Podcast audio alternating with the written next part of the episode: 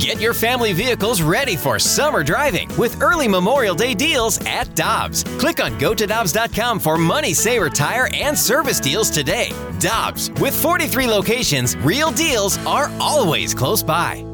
Time now for the Karraker and Smallman podcast, presented by Dobbs Tire and Auto Centers on 101 ESPN.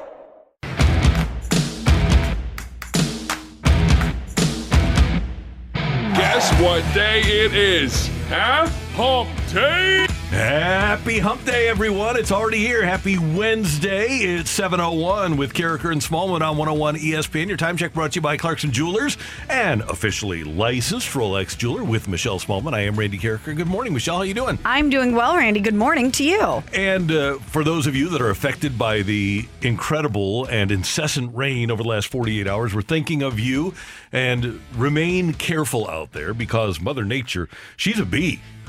She's a bee. oh man, she's tough. She is being a bee the, ba- the Yeah. past couple days. And you're right, yesterday was so sad watching the devastation that so many families and uh, businesses are enduring here in our St. Louis area from the, the animal shelters to the, the homes that were affected, the families that were affected. We're thinking of you and everybody be safe because the rain is not over, too. We're supposed to get more rain, historic rain we've been having. Yeah. This is awful. Yeah, it's been pretty bad. It kept Matthew Rocchio up all night again last night. Uh, Michelle, you had issues in your basement yesterday. Yeah. But but honestly, seeing what everybody else had Uh, mm-hmm. Yeah. been dealing with, I feel incredibly lucky that that's all we had to Yeah, deal with. Thank goodness for that. Again, if you are, we're all affected by the rain, so we're thinking of you, but especially if it is your home or your business or your pets. Uh, we're thinking of you here in the studio here at 101 ESPN, and we'll try to lighten things up over the course of the next few hours. Former Cardinal broadcaster Mike Shannon has a book out. We're going to talk to him at the bottom of the hour, and Adam Wainwright will join us because it is Hump Day. It's Wednesdays with Wayno Day in the nine o'clock hour here on 101 ESPN, and during the course of the show. We're also going to give away uh, a four pack of tickets to the Ozzie Smith bobblehead night next week. It's the Cards and Cubs. It's the Budweiser Bash, and we'll have tickets for that. The Cardinals, Michelle, have played four games now since the All Star break, and they have lost three of them, including getting drubbed last night in Toronto by a score of 10 to 3 by the Jays. I thought you said we were going to lighten things up on the show. Yeah, not great. Not great last night, Randy. Not great. Boy, does this team need some pitching, and they need it in the worst way. Yeah, they do. And Andre Pallante is a really nice bullpen piece and kept the Cardinals in the game for four innings, but the bullpen wasn't able to do their job, and the Cardinals did lose by a score of 10 to 3. Fortunately for the Cardinals, their number two hitter, Dylan Carlson, got them off to a good start. And the shift on the right side. And Dylan hits a high fly ball into deep right field. Hernandez is back at the wall and it's gone. It's a home run for Dylan Carlson. His sixth of the year. And on a 2 2 pitch, he makes it 1 0 St. Louis. So it's one nothing, but you are missing the reigning National League Player of the Week and the probable MVP in the National League. Your number three hitter last night, Tyler O'Neill, grounded out to second, and then Albert flied out. It was a one nothing game in favor of the Cardinals after a half inning. But those are the sorts of things, Michelle, that make a difference because if you get a if you get another run, mm-hmm. if you have a Goldie or Arenado, then all of a sudden Pallante pitches differently than with a one nothing lead. And this is a really good offense that they're facing, but a home run and it's two one in the bottom of the first for Toronto. Yeah, you're always going to be in a better position when you have your two best players in the Mm-hmm. lineup. That, those are just the facts. And especially if Paul Goldschmidt, as you mentioned, who's been on such a tear, is there. He's such a weapon. And uh, who knows? That that could have been the difference in the game. But I don't know if those two guys could pitch. You know? No, that's the so, thing. uh, they could have only done so much. Right, and that's why you would have hoped to have build up a, built up a lead. But the fact of the matter is, you didn't have those guys. You're down three one. Cardinals tie the game three three in the sixth, and Jordan Hicks gets a second inning of work after Pallante allowed three runs in four innings. But in the sixth, a runner at third, two out after a Carlson error, and you can just see the body language of Hicks. Not great. An RBI hit makes it four to three. A walk.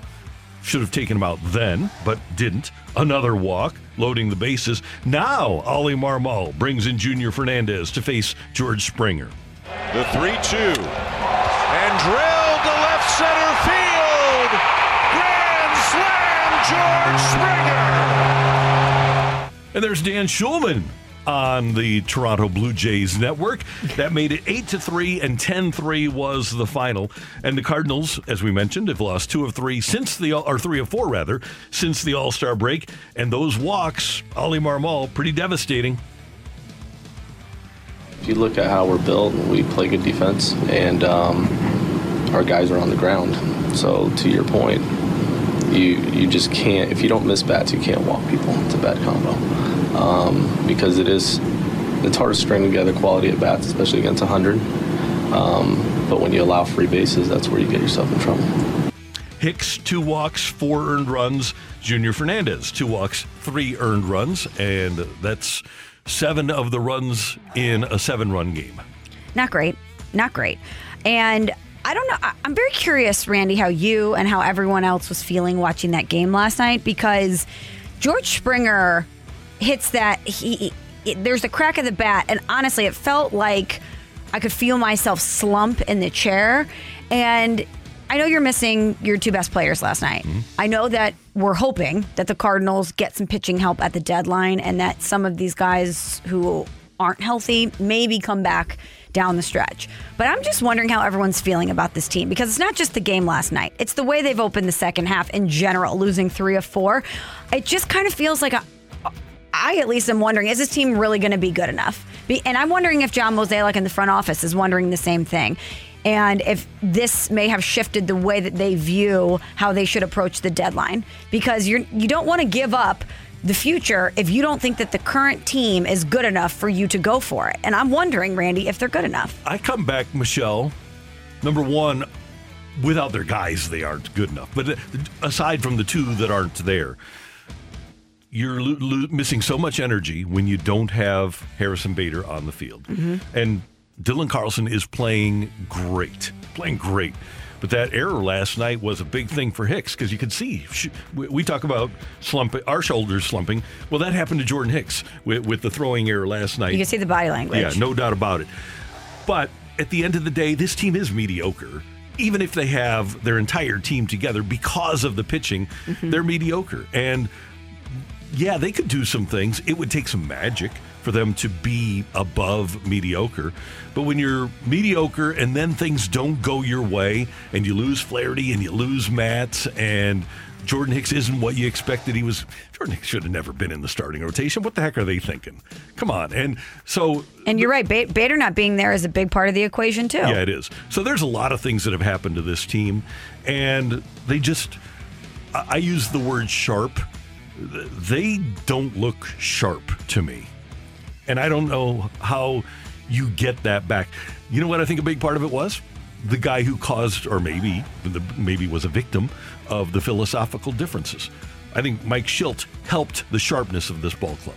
What do you think the difference is? You think it was b- behind the scenes, things that he would do behind the scenes, or do you think it was just his baseball mind in general that provided them that sharpness? I think that the daily attention to detail, and he would talk about this all the time, but making sure that you were in tune defensively and base run- running and didn't make mistakes. Granted, he ran into the problems with walks with his team last year, too. The pitching has been an issue now for a couple of years, especially the walks. But yeah, I think that Mike Shildt, his personality, his intensity brought a level of sharpness to the club. And for a young team, I think that helps. I think for a veteran team, the stoicness is it stoicness or is it stoicity? Stoicism? Stoicism. There you go. Thank you. Of We got Oli there. Marmol. Yeah, I, I think that that's that can be a good thing for a veteran team. But when you have a team with as much youth as this has, I think that their energy needs to be reinforced. But Oli Marmol has that sharpness and the fact that you always kind of know where everybody stands with him. Mm-hmm. He he is very transparent about what's going on with the team. I mean, he really it's not as if he throws guys under the bus. I don't want to suggest that, but I imagine that the things he says to the media, he's already said to their face. Yeah, I think so. I think they're just different personalities. Yeah. and it's, I I don't think that Oli Marmol cannot be a successful manager, but I think that one of the things that Mike Shildt fostered was a level of sharpness and attention to detail. And he did it every single day. I don't know if Marmol doesn't, but I, I know that Schultz did. Mm-hmm. And that's just, if you're going to find the difference between a really sharp defensive team over the last couple of years, a, a sharp fundamental team over the last couple of years, and a team that seems to be experiencing some decay in those areas. And again, losing your center fielder who's the best one in the game has something to do with it. Having your infield torn apart because even now, even if you go look at Fangraphs right now, Paul DeJong is still like top six or seven in runs uh, DRS among shortstops in the National League. Edman's doing great there too. But Gorman isn't doing at second base what Edman did. So you lost your defense there as well. And so sharp is the word I use. And I don't know if they can get that back. I hope they can. And I just wonder if you're John Mozeliak or, you know, Michael Girsch or, or the front office and you're having these discussions. It's like you're in a boat and there's a bunch of holes in the boat. And you're thinking, are we going to give up some of our resources to fix the holes in the boat? But we don't, we're not going to be able to fix all the holes in the boat. Eventually, we're, we're just going to mm-hmm. sink. And do we allow it to sink and then just try again and get a new boat next year? I don't know because I, I keep looking at the, the pitching market, Randy, and I'm not sure that A, the the guys are out there that are going to be able to really help this team. And yes, with Paul Goldschmidt and Nolan Arenado, it's a different ball club, and mm-hmm. you will be getting those two back. But I just know that they're reluctant to give up prospects and resources anyway. And when the team comes out, either it's one of two things. Either they're going to act with more of a sense of urgency because of the way that the mm-hmm. team is right now, or they're going to look at the product and say, we're better extending our contention window with the future with the future that's coming up the pipeline than we are giving that away to go for it this year. And we're sitting here on July 27th talking about this. The Cardinals are over 500. Right now, they are three games out in the division, but in the wild card race, they're still doing fine. If the playoffs were to have started, or if they were to start today, the Cardinals would be in an expanded playoff. And since John Mozeliak took over, actually since Tony La Russa took over, the Cardinals have been pretty much a September team. So we might be premature in having this conversation at all because they are global thinkers in terms of the way that a season unfolds. Last year is a perfect example, right? They had some years where it didn't turn on for them in September. But there's also a reason that we we can give the stat that since the end of the 2010 season, they played five games that didn't have playoff implications because they focus on being in that playoff race, not the World Series race necessarily. I don't know if this is world. I don't think this is World Championship Club, but they are able somehow to gear their team to be prepared for September. There's a lot of teams that get to the end of August and they're in the hunt, but then they're seven, eight, nine, ten games out by the time the season ends. And the Cardinals never seem to be in that situation. They they always seem to find a way, but I don't know if you're going to be able to find a way if you don't have the pitching. And Steven Matz and Jack Flaherty are likely not walking back through that door. You're right. And are they going to give up the prospects in order to go out and get the pitching that's really going to fortify this team enough for them to make that push? And I I'm with you there. Far more patient than we are. And the team usually does find a way to flip that switch down the stretch and put themselves in a position to get into the playoffs. But we're talking about a fan base and a team. Remember, Nolan Arenado said it as well. That's sick of the wild card. They're sick of the DS. They want more than that. And I just don't know if the front office is looking at this team and saying, let's give up pieces necessary to add to this group because they're capable of going farther than that. And I guess the other thing that we have to look at is that the guys the Cardinals do have right now at the front of their rotation, Adam Wainwright and Miles Mikolas, are on a collision course with 200 innings again.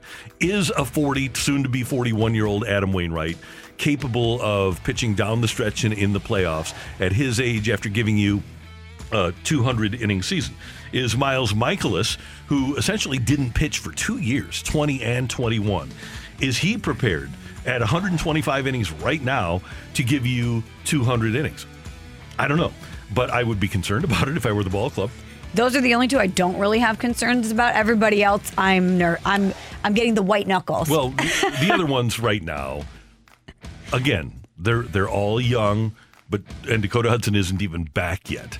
but Liberatore and uh, Dakota Hudson and Pallante, if those are the back three of your rotation, they've never done it before. So how can you have expectations? I don't, you, you can't have expectations. So it there's a chance that this could all blow up on the Cardinals too. Thought we were going to turn things around this morning. Yeah, we were trying, but then they lost ten to three. Come on, Wayno. Let's get her. Let's get Yeah. her done tonight. Need uh, need Adam Wainwright to step up for the Cardinals tonight. That's Michelle. I'm Randy, and it is Hump Day, and that means it's Ask Uncle Randy Day. Get your text into the Air Comfort Service text line six five seven eight zero. Ask Uncle Randy is next on 101 ESPN. We're right back to the Karraker and Smallman podcast, presented by Dobbs Tire and Auto Centers on 101 ESPN. Got a question for Uncle Randy? Let him dive into his infinite well filled with wisdom to find you answers. Text 65780. It's Ask Uncle Randy on 101 ESPN.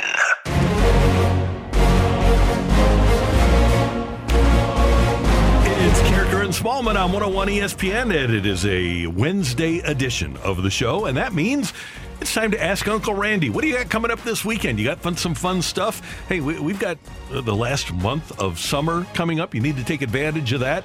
And hey, Michelle, young love is still a thing. So let's let's talk about it. Text in 65780 if you have a question for Uncle Randy. Do you want to start with an easy question or a difficult one? Oh, Michelle, I always like to start off with the difficult questions. Okay, this one's tough. From, Okay. From the 314. Dear Uncle Randy, my wife and I, we haven't been intimate in three years. Hmm. She takes medicine that kills her drive, and she's had some issues with pain. We've talked about it multiple times. She just says, I'll let you know when I'm ready. What would you do in my position? That is an exceedingly difficult question, and uh, I, I do feel for you. And I think all you can do is sympathize with her, try to talk her through it. I would hope that it's a medical issue that a doctor could solve. And if you're comfortable going to her, say, hey, I want you to experience as much pleasure in life as you possibly can. And there are medical alternatives. Let's go to your doctor and see if we can get this solved. Now, you're what you're doing is putting it in her hands there because her pleasure is your pleasure, right? But what you have to do, I believe, is from a sympathetic perspective say, hey, I, I want your life to be as good as it possibly can. So let's go to a doctor and see if we can solve this problem. That's why you're the best, Uncle Randy. From the 636, Dear Uncle Randy, if I have a coworker who works at, cl- at close proximity to me that eats black jelly bean- beans and drinks decaf regularly, should I request a different workstation? I I think yes, uh, and I think Aunt Michelle can weigh in here. I, I think we might be talking serial killer. I would definitely request a different workstation, or else you might end up dead. Yeah, I don't. Do you want to live? Is the question. What are you thinking? I mean, how could somebody do that to themselves? I- i- Is that the ultimate? Well, not the ultimate, but at least in terms of a work environment, is that like the, the greatest level of self loathing that you could have in public? Is eating black jelly beans and drinking decaf? Regularly too. yeah. That becomes your identity. You're a black jelly beans guy. Yeah, somebody's recognizing that. So, yes, as an employee, I would say, I would go to the boss and say, hey, I really like this person, but point out the reasons. Say, hey, can I get a different workstation because this person is eating black jelly beans and drinking decaf? The boss will understand. there might be knives in their drawer instead of pens. You don't My- know. This is an HR issue as far as I'm concerned. It's a safety issue as far as I'm it concerned. really is. Yeah. Uh, speaking of sharpness, Randy from the 636, you mentioned that the Cardinals aren't sharp. Do you think Yadi being there will keep everyone sharp? That is a great point, and I hope Yadi comes back with that sort of attitude. Now, there are a couple of things. I, we don't know why Yadi has been gone. We hope it's just physical. I hope Yadi is into it because seems like if you're willing to leave the team for a couple of months, maybe you aren't as into it as you have been in the past. But if he comes back and he is into it and he wants to present that level of sharpness, is his influence after several months away going to be what it was had he been here? That's my question. I hope mm-hmm. he certainly has presented that in the past. But in his last year, in the last two months of his last year, after not being around for a couple of months, is his intensity and sharpness going to translate to the rest of the ball club? I don't know.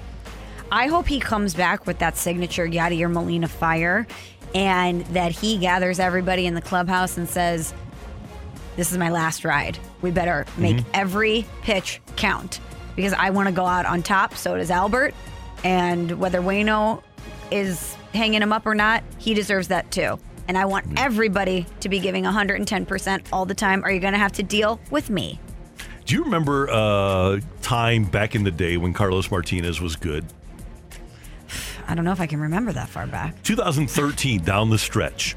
Carlos Martinez is a young pitcher, and I, I can still see it in my mind's eye. Carlos loads the bases in a game with Milwaukee, and I think it, there's two out, and he loads the bases with walks. No, one out, one out, and this was before we had the rule about mound visits. But Yadi goes out to the mound, and he's literally pounding Carlos Martinez on the chest, yelling at him mm-hmm. gets back behind the plate, and Carlos strikes out the next two guys out of the inning. And Carlos was good for a long time after that, until he got the contract. Actually, for a year after he got the contract, he was a really good pitcher for a long time. And that's the sort of influence that I would hope that Yadi could have on these young pitchers. Go out and get them straightened out. Let's do it. He used to do it. Even would would go to uh, Brad Thompson and say, "Poppy, can you do this?" Then Brad would say yes and allow a home run. But still, he he was trying to sharpen the guy up. What do you think would be scarier? Having Yadi come out and pound on your chest and yell at you, or Chris Carpenter yell at you, Brendan Ryan style, in the the stairwell? Okay, What would be scary? Because both are this- really yeah, terrifying. this is a legit question, and let's assume that Yadi does have the neck tats. he does. He's got him. Still though, The thing is, Carp is 6'6", 240. huge. And at least sometimes you see Yadi smile. Brad, Brad says that he never saw Carp smile. So I would say that Carpenter would be more intimidating. And especially because he he's doing it where he thinks is out of camera shot. And- you know, you're like, no no right. one's coming to get Right, me. yeah. At least with Yadi, you're on the mound, and everybody, you got tens of thousands of witnesses. Yep. And here's one other point that needs to be made here, Michelle. Is we talk about Yadi's neck tats. You didn't see it when he was on the mound, and he always wore long sleeve shirts. Chris Carpenter's body is completely inked. Oh. Completely inked. Legs, arms, Yep, the back, whole bit. everything. The whole bit. So, and he's got some intimidating tats. He, he doesn't just have a blues with an arch on his body. uh, so, yeah, that would I, I would say Carp by a nose over Yadi in terms of being more intimidating because Carp's looking down at you if you're Brendan Ryan. You know, he's, and maybe even poking you in the chest. Either way, I'm standing up straighter. I promise you No that. doubt about it. I'm sorry, sir. uh, from the 314, Dear Uncle Randy, who's going to lead the Blues in total points this coming season? Pavel Buchnevich is going to lead the Blues in Good total pick. points. Good pick. He, by the end of this coming season, because he's already the most talented guy, he's got such a, a long, quick stick, and he uses it on both ends of the ice, and he can really skate. I think he's the most talented guy on the team. And I think that that will be borne out in numbers this coming season. Okay. Uh, two more. Dear Uncle Randy, my wife and I were having our third daughter next month. Congratulations. Neither of us can agree on a name. She has one in particular that she loves, but I'm not a big fan of it. Should I give my wife the ultimate power in naming the child since she's been carrying her for so long? Or should I stand my ground and keep trying to come up with another name? Think middle names too. Yes, I would give your wife the ultimate power with her name, uh, as long as it's a name within reason. He says he doesn't like it. Yeah, but it, like if she's going to call the baby Trey because it's the third daughter, no, I'm not on board with that. But if she likes the name, I'm just the first one that came to mind is Maria. Maria's fine. So yes, go along with it, but then play your game with the middle name. Take charge of the middle name because there's so many people that go by their middle name. And your daughter will decide what she likes better when she's three, four, five years old. And then you say, What do you like better? And then you go with, so if it's Maria Elizabeth, and you want to call her Liz, and she says, I like Liz. Go with Liz. I have a solution. Okay. Just name her Michelle. Well, you can't do better than that. Name her after Michelle Smallman, and everybody will be happy. Just, sir, go to your wife, say, I have found the solution, and it's Michelle. Yep, we listen to the show every morning. we know the sort of quality person Michelle Smallman is, and this is what we want our daughter to grow up to be. I will say it's a fun name to write. A lot of loops in Michelle. Oh, I bet, yeah. And here's the other thing eye. about You it. can make a heart over the eye if you're so inclined. And the other thing you have to tell your wife is we never, ever, ever call her Shelly. I have an aunt that's named Michelle that goes by Shelly. It's But individual. What do you think, Michelle? it does not fit my personality. Mm-hmm. It does not fit me. I am not a. Sh- Can you imagine calling me Shelly? I cannot. It is not in my DNA to be called Shelly, but there are a lot of Michelles out there that go by Shelly, and it fits them very well. But if if the baby's named after Michelle Smallman, Then no, you can't go there. You're not going there. yeah. Okay, last one. Okay. From the 618. Dear Uncle Randy, this one's sad. My dad has been struggling as of late following my mother's death. Hmm. He's independent. He's getting around okay, but his house is a mess. His hygiene isn't the best. He's forgetful of important things like staying on top of bills. I want to ask him to live with us, but I don't want to offend him and make him feel like he's entering a nursing home. He's 73. What should I do? this is tough because your father is at an age and the the era in which he grew up he has a tremendous amount of pride. And he doesn't feel like he needs help. But you have to convince him that he does. And you have to say dad we love you and we don't want you living in a situation where something might happen and we aren't able to help you immediately. And say, look at your house. This isn't the way your house was when you were 55, 53, 20 years ago. And we're here to help you. We we want to make your life as good as it can be. If you have grandkids, even better. Will you come in and, and join us in our home? But what, what you have to do is avoid presenting it in a way that appeals to his pride because he doesn't want to be told he can't do anything. So, what you have to do is try to make it so that, hey, Dad, we just want to make your life as easy and as fun as it can possibly be. And and if you get to a point where he you do have to appeal to his pride, just go back to the money aspect of it and say, Dad, look, we miss paying the I don't want to see you lose your house or something important in this house because we didn't pay a bill. You could also use your kids if you have kids. That's a, a huge part of it. Yeah. You know, they love you. They don't want Yep. you to be alone. They want to spend as much time with you as possible. Yep. So why don't you just come live with us? Right. But uh, having dealt with this like you did firsthand, the biggest issue is overcoming for a 73 year old man the level of pride that he has in his independence.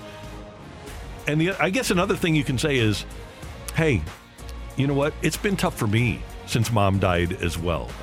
But I have a family to fall back on, and I can't imagine how difficult it is for you. I want you to have family to fall back on every single day at home. Mm-hmm. I want you. I, I want you to be with us and be with your family. I think that's a great approach. Yeah. But it's going to be a difficult conversation, It no is. matter what, no because it. people don't want to give up their independence and, or their space. Right. And the, the hey, for everybody, that house is really important to him. It's really important to him. So it, it is a tough conversation, but I, I, to me, the biggest thing is for a 73 year old man, don't get him into a situation where he's saying, I can do everything. Well, he's going to say this I can do everything myself. Yeah, I know you can, but we want, from an emotional standpoint, we want you to be with us. So thanks very much for the texts. We do appreciate them. 65780. oh. Next up, the former Cardinal broadcaster, our friend Mike Shannon, has a new book out, and we will hear from Michael next on 101 ESPN. We're right back to the Karraker and Smallman podcast, presented by Dobbs Tire and Auto Centers on 101 ESPN.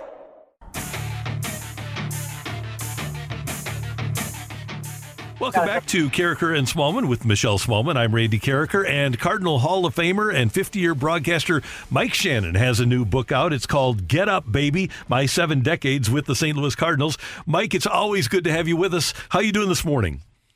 Well, I'm doing fine, Randy. How about you? I'm doing well, and uh, we're, we're having fun with the Cardinal season.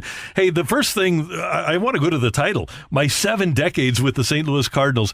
How much pride do you take in spending that much time with your hometown franchise?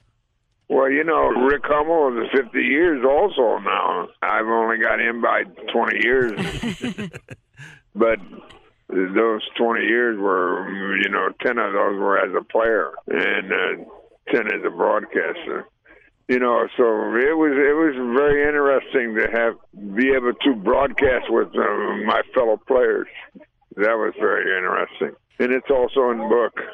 So many great stories in the book, Mike. And as Randy mentioned, seven decades with the St. Louis Cardinals. You played your entire life, then you had 50 years behind the microphone.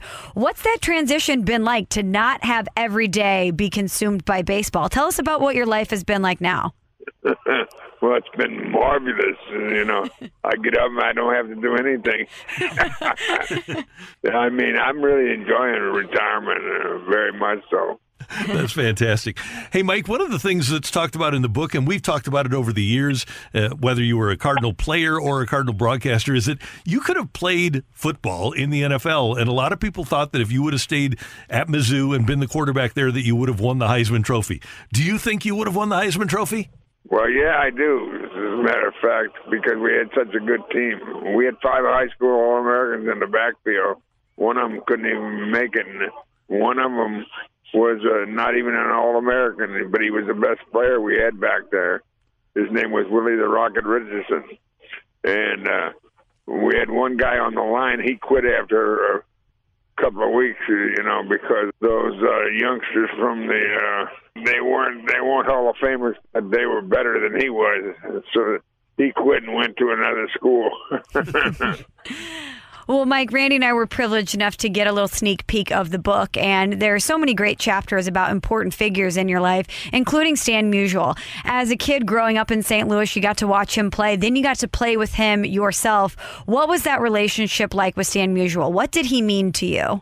Well, he was uh, he was uh, every everything to me, you know. Except that when we went into Wrigley Field, you know, when he went in there for the last time, he went around the league for the last time. Uh, so I played left field when he was supposed to play left field. There was a guy in the bleachers who drove 700 miles from Kansas, and he brought his little 10 year old son with him. And so they, they got to watch Shannon play left field instead of Musial. That was kind of a little letdown for this guy. He just says, he said, "Hey, Mike," he said, uh, I drove 700 miles to see you play left field instead of Musial.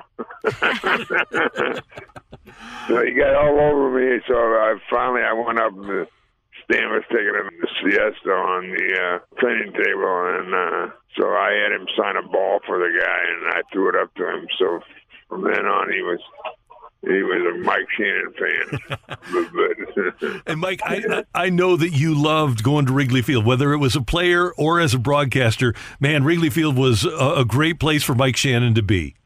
Yeah, there's no doubt about it, Randy, and I'm glad you got caught on to it because there's some people that didn't.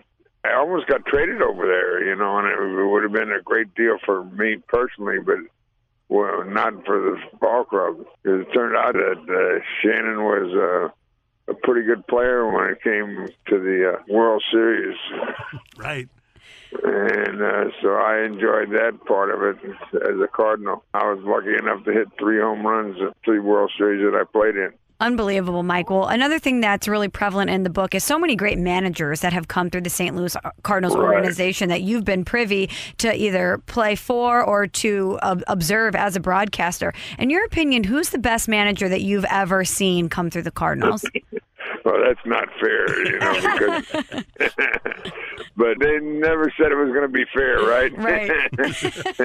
when you get in the position like I'm in, you know they asked questions like you just asked me, and I said it was a tie. You know, it's fortunate that I had the privilege to be able to uh, have the choice of working with uh, Musial or Schoendienst or Torre or Whitey Herzog.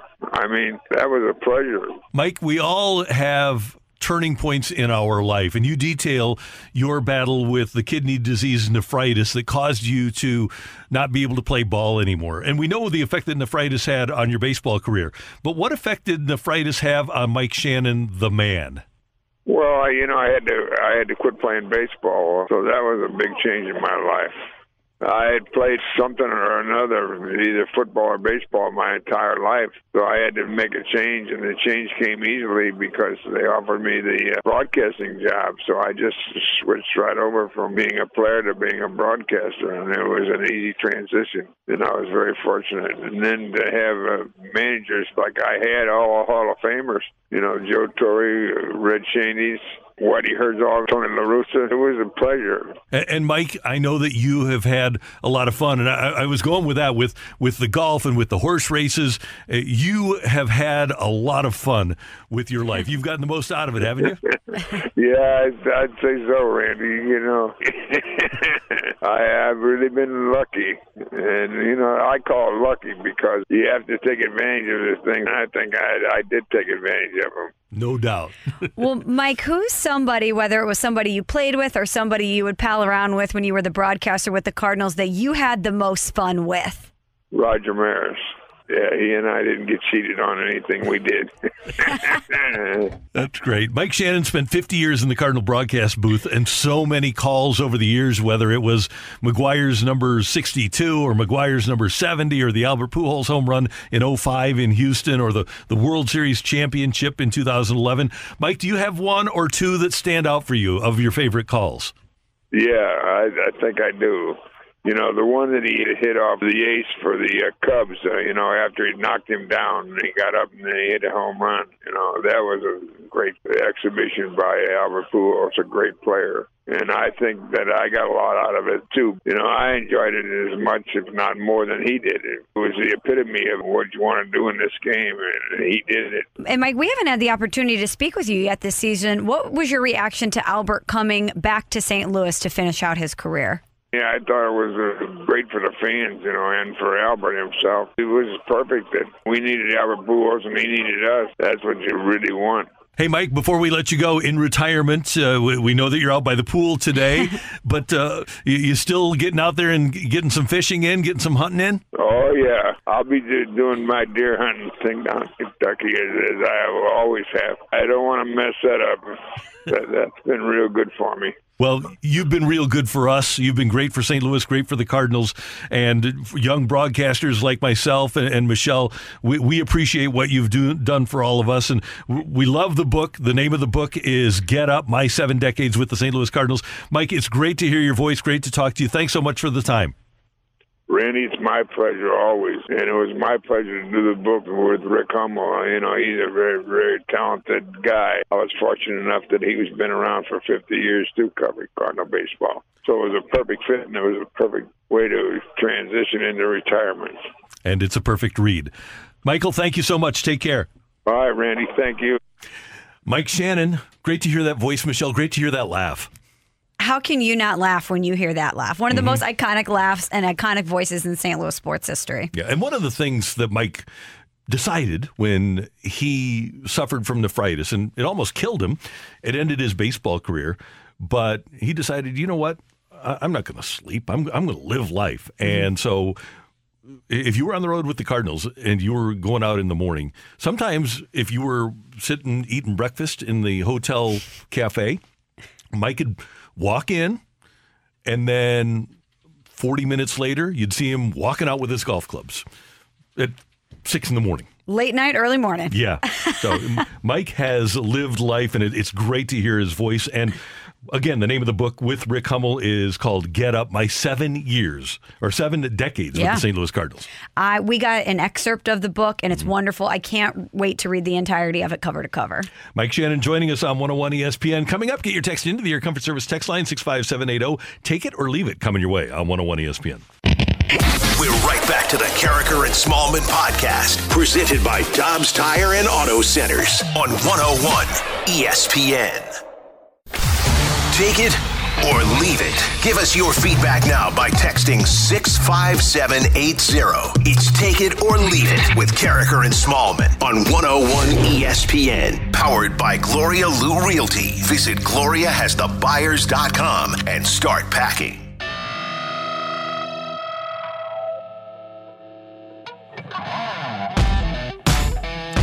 It's time for Take It or Leave It. Get your text into the Air Comfort Service text line 65780. Michelle, buzz around the San Francisco 49ers that the players want Jimmy G to be their starting quarterback over Trey Lance. Take it or leave it. There will be a quarterback controversy in San Francisco this summer. Oh, that's a good one. I'm gonna leave it because I think if you're a player there, you better get it out of your head that Jimmy G is going to be the guy Mm-hmm. because that's not that's not going to happen. So you better get on board with Trey Lance if you want your team to have success. I'm with you. I don't think that Jimmy G will be there on opening day to make it a controversy. He certainly isn't going to get an opportunity during training camp. He's not even there. They've given him the ability to make a trade. I don't think that they want the possibility of a a, controversy in their locker room. So I don't think that Jimmy G will ever set foot in that facility again. I can't believe that it's July 27th and we don't know where he's going to play football. That's this year. amazing, isn't it?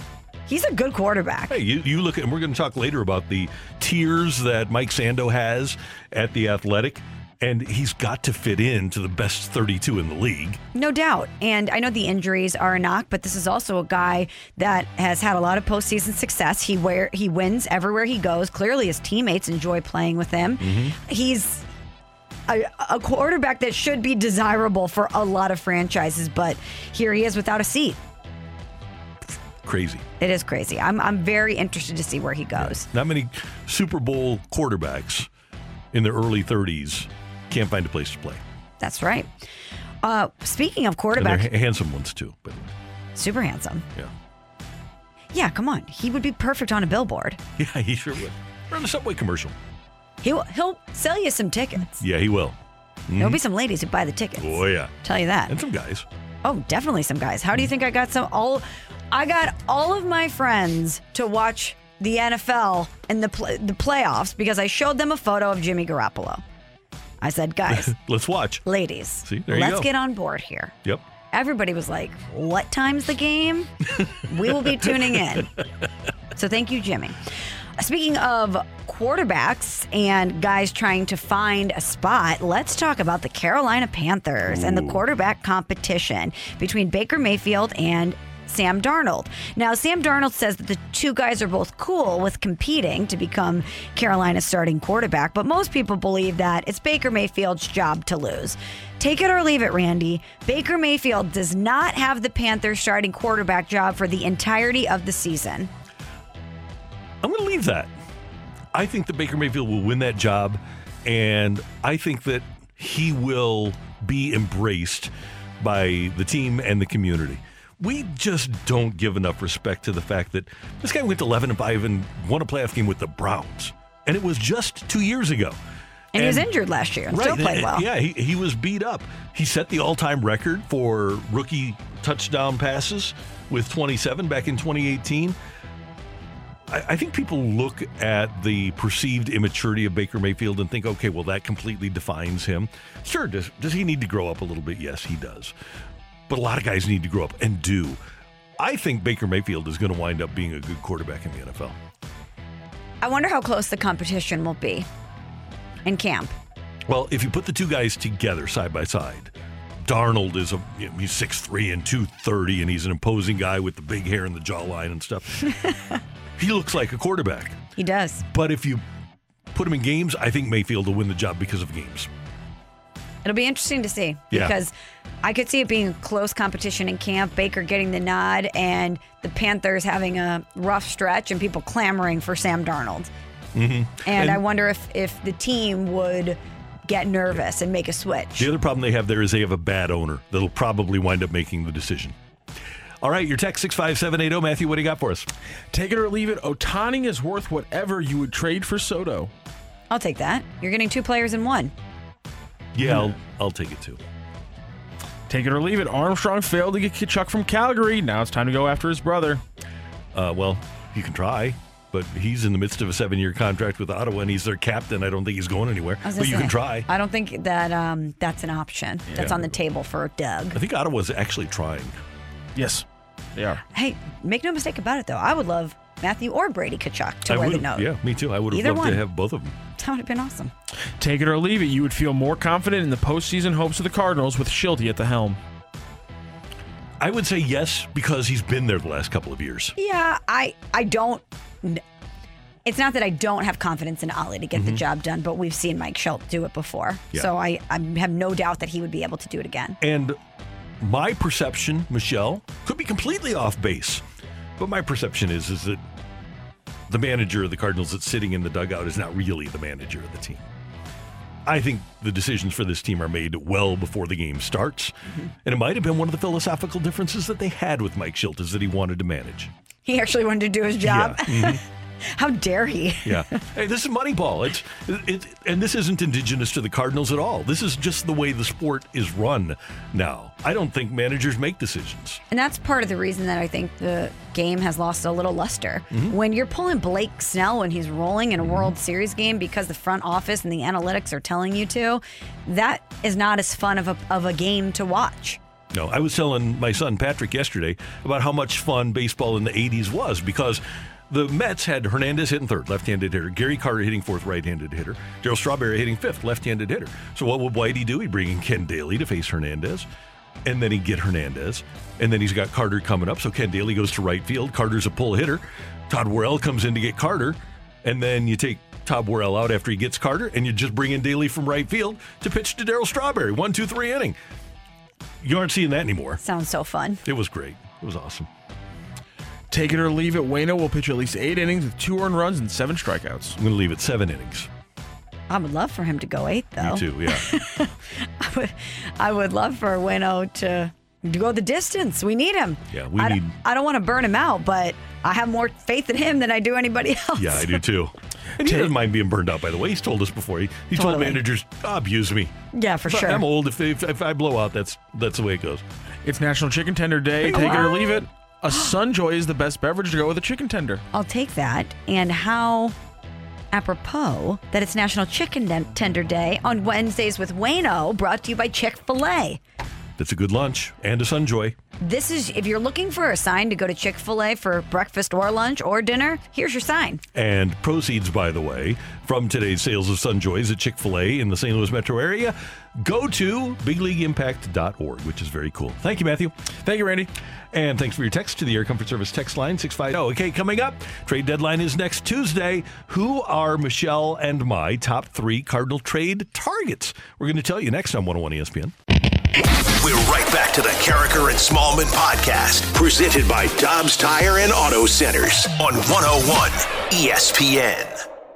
A fresh perspective on the day's biggest stories. It's Karraker and Smallman's Fresh Take. Brought to you by Schnucks Rewards. It pays to shop at Schnucks. Download the Schnucks Rewards app today.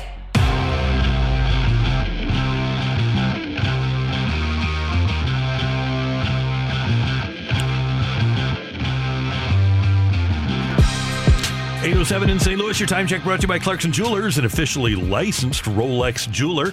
And the trade deadline in Major League Baseball is Tuesday. So the Cardinals need some stuff. And Michelle and I are going to give you our three favorite Cardinal trade targets. Should we go from three to one? We should. Okay, number three.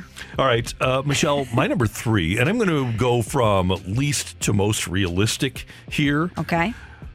My number three is Luis Castillo of the Reds. The Athletic had writers put together trade offers for Castillo, and they didn't even invite Katie Woo to put together a package for the Cardinals to get him. But the beat writers from around baseball were thinking that it was going to take a ridiculous offer to pry Castillo from the Reds, and it'll probably take even more if you're the Cardinals. If the Cardinals were to get him, it'd hurt. So we are going for it this year, so this is what it's going to take Jordan Walker and Matthew Liberatore. That's where you start. I love the guy. I love Castillo, 29 years old with control left. But I think I can get someone that does what he would do for the Cardinals this postseason and do it just as well without having to give up Jordan Walker. He's on my list too, but I'm going from least desirable to most desirable. That's how my barometer is going to rise here, Randy. And so coming in at number three for me is Madison Bumgarner. Mm. I know you're looking at his ERA and his win loss record this season 3.71 ERA, 6 and 9 so far in the season. And you're thinking, really? How much could Madison Bumgarner really help the Cardinals? I want to look at the resume in totality. A four time All Star, two time Silver Slugger, NLCS MVP, a World Series MVP, and a three time World Series champion. This is a guy who knows how to win in the postseason. And if the Cardinals are truly thinking that they're going to not only be a playoff team, but a World Series contender, why not bring in a salty old veteran that's going to call people clowns who knows how to get it done when the lights are the brightest? I love that idea. And we might hear that name again later in this segment. Okay, I love that. But let's get to. Number two, two, two. Okay, Michelle, my number two is Pablo Lopez. Miami Marlins. Now, Lopez has a 3.03 earned run average at the moment. Pretty good. It's gone up from a 2.30 just a few weeks ago. At The Athletic, Jim Bowden writes If traded, Lopez will be one of the top three starters dealt at the deadline. But the Marlins will only trade him for a middle of the order bat, Tyler O'Neill, or a two way center fielder who is not arbitration eligible. Unfortunately, our guy like that is at the moment on the injured list. Lopez is 26. He's under team control through 2024. He was great last night at Cincinnati, giving the Marlins seven innings and allowing only one run. He would be a great fit for the Cardinals, and I think the Cardinals' depth matches the Marlins' needs. Hmm. I like where your head's at on that one, Randy. Thank you. Well, they they have the pieces to make any move that they would so choose, Mhm. which is an advantage for them. So coming in at number two for me is number three on your list, and that's Luis Castillo. If the Cardinals truly hope to contend and hope to make a deep playoff run, they need to fortify the pitching. So why not grab the most sought after starter on the trade market? He's a two time All Star, 2.77 ERA, 82 strikeouts through 13 starts this season. He's only 29, and he would be a massive addition for this rotation. And as you mentioned, Randy, it's going to hurt. It's not going to be easy to acquire someone like Luis Castillo, but this is an obvious need for the Cardinals. And if they're in those conversations, they should jump at the opportunity to add him. If they can add him at the right cost, I'm all over it. Okay, it's time for my Number one. Michelle, I'll tell you one thing about this team. Got to clean it up. Got to clean it up. My number one is Madison Bumgarner.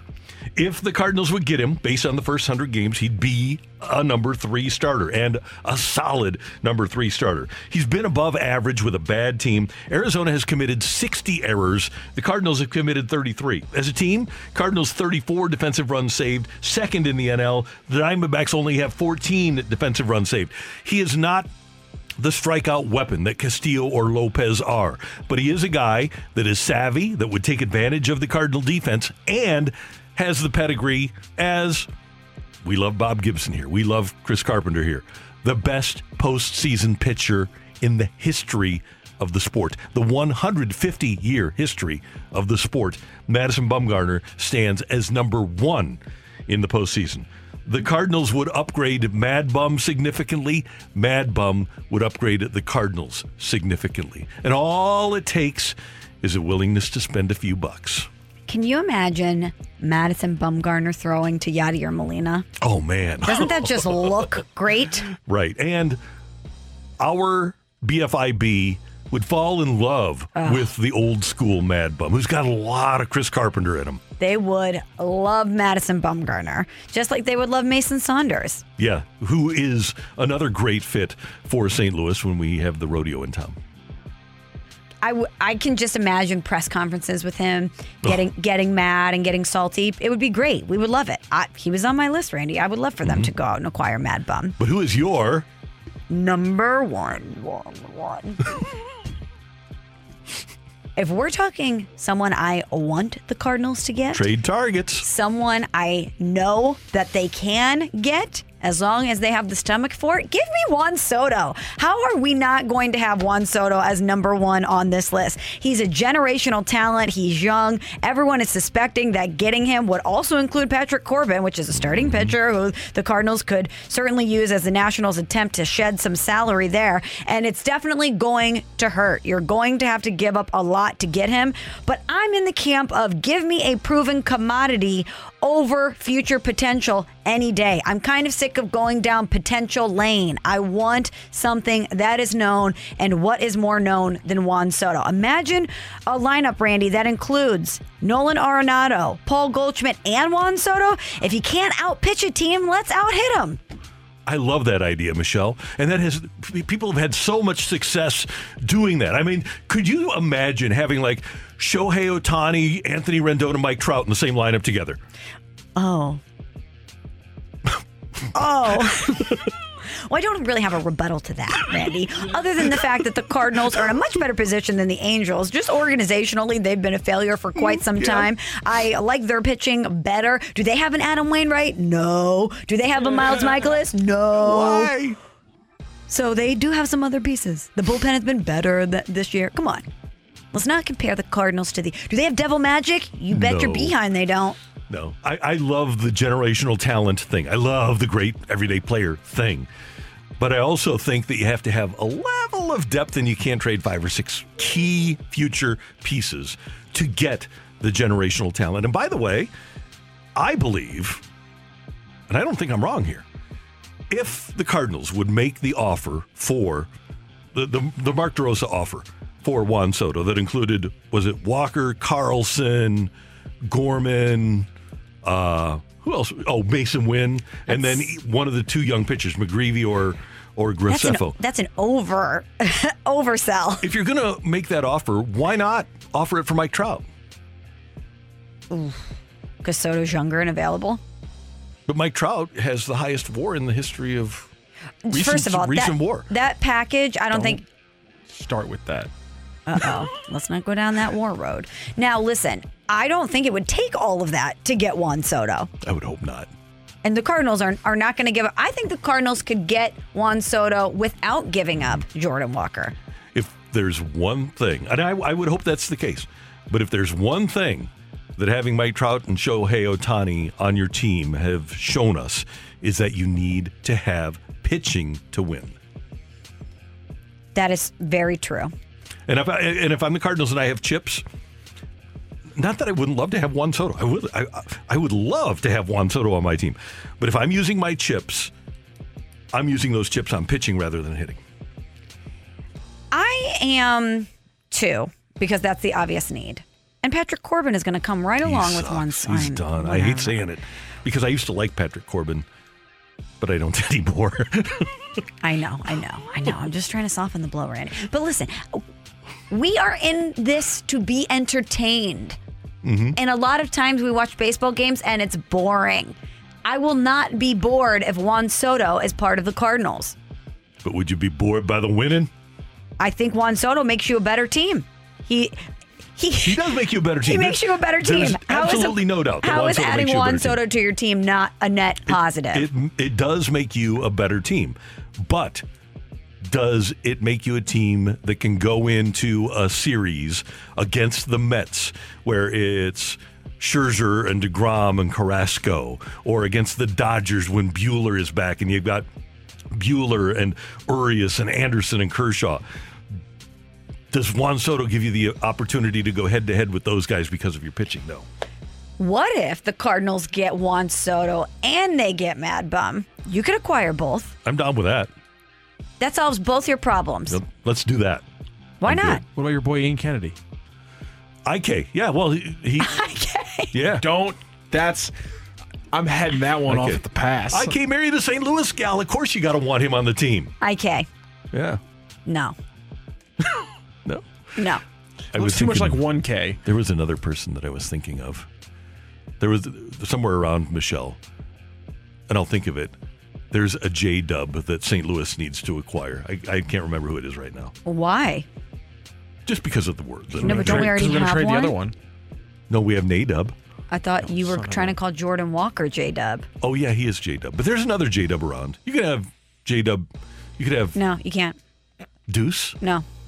That's Jayson Tatum's son. You can't do it. Okay. We already have a Deuce that's a superstar in our town, even though he doesn't live here. It's true. We love Deuce. Yeah.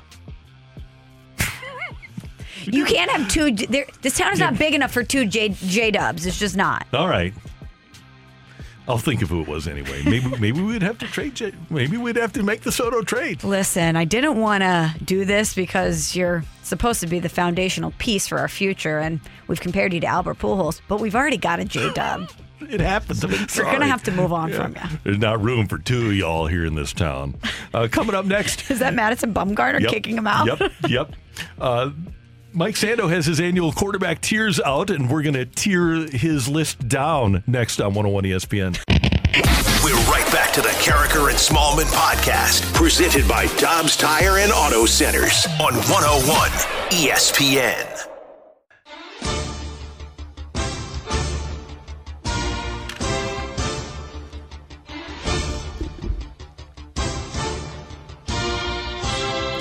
At the Athletic, our friend Mike Sando has his 2022 quarterback tiers out, and we'll give you a sample of his tiers quickly, and then we'll kind of review how things turned out. First of all, legitimately, he has Aaron Rodgers at number one. He's got Patrick Mahomes at number two, and Brady three overall. Josh Allen makes his way up to number four. Justin Herbert, number five. That's a great future pick. Joe Burrow is number six. And then as we move to tier two, Michelle, Matthew Stafford is number seven on his list. Russell Wilson, number eight. Deshaun Watson is number nine, ahead of number 10, Lamar Jackson. I have an issue with that. We'll talk about that in a moment. Dak Prescott is number 11, and Derek Carr is number 12. Kyler Murray is number 13, which is, seems kind of high. He's higher than Ma- Matt Ryan, who's number 14. Then we move to tier three, and these are quarterbacks that are just uh, they're just guys. Uh, Kirk Cousins, number 15 overall. Number 16 is Jimmy G. Number 17, Ryan Tannehill. Number 18, Mac Jones, a little overrated there. Number 19, Baker. Number 20, Jalen Hurts. 20 uh, tied for 20th, Carson Wentz. Uh, number 22 is Jared Goff. Number 23 is T Law. Who? Trevor Lawrence. Oh, we're uh, going T Law with him now? Yeah, 24 is Jameis. 25 is Justin Fields, and we'll get to that. 26 is Tua. Tua legit to quit. 27 is Davis, Davis Mills of the Texans. 28 is Zach Wilson. 29, Trey Lance. 30 is Daniel Jones. 31 is Marcus Mariota. 32 is Sam Darnold. 33 is Mitch Trubisky, who might rocket up after this season. 34, Drew Lock, and they the coaches and GMs don't like him. And then there's only one guy in tier five, and that's Geno Smith of the Seattle Seahawks. All right, a couple of things that struck me, Michelle. First of all, up in tier two. And uh, first of all, what do you think of the list? Do you have any real issues with tier one?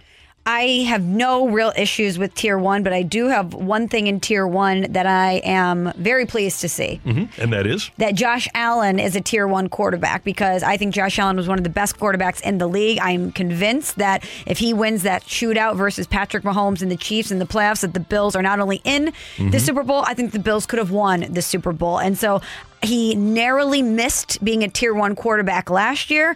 Josh Allen is a tier one guy and deserved to be there. And I get recency bias. It's totally understandable.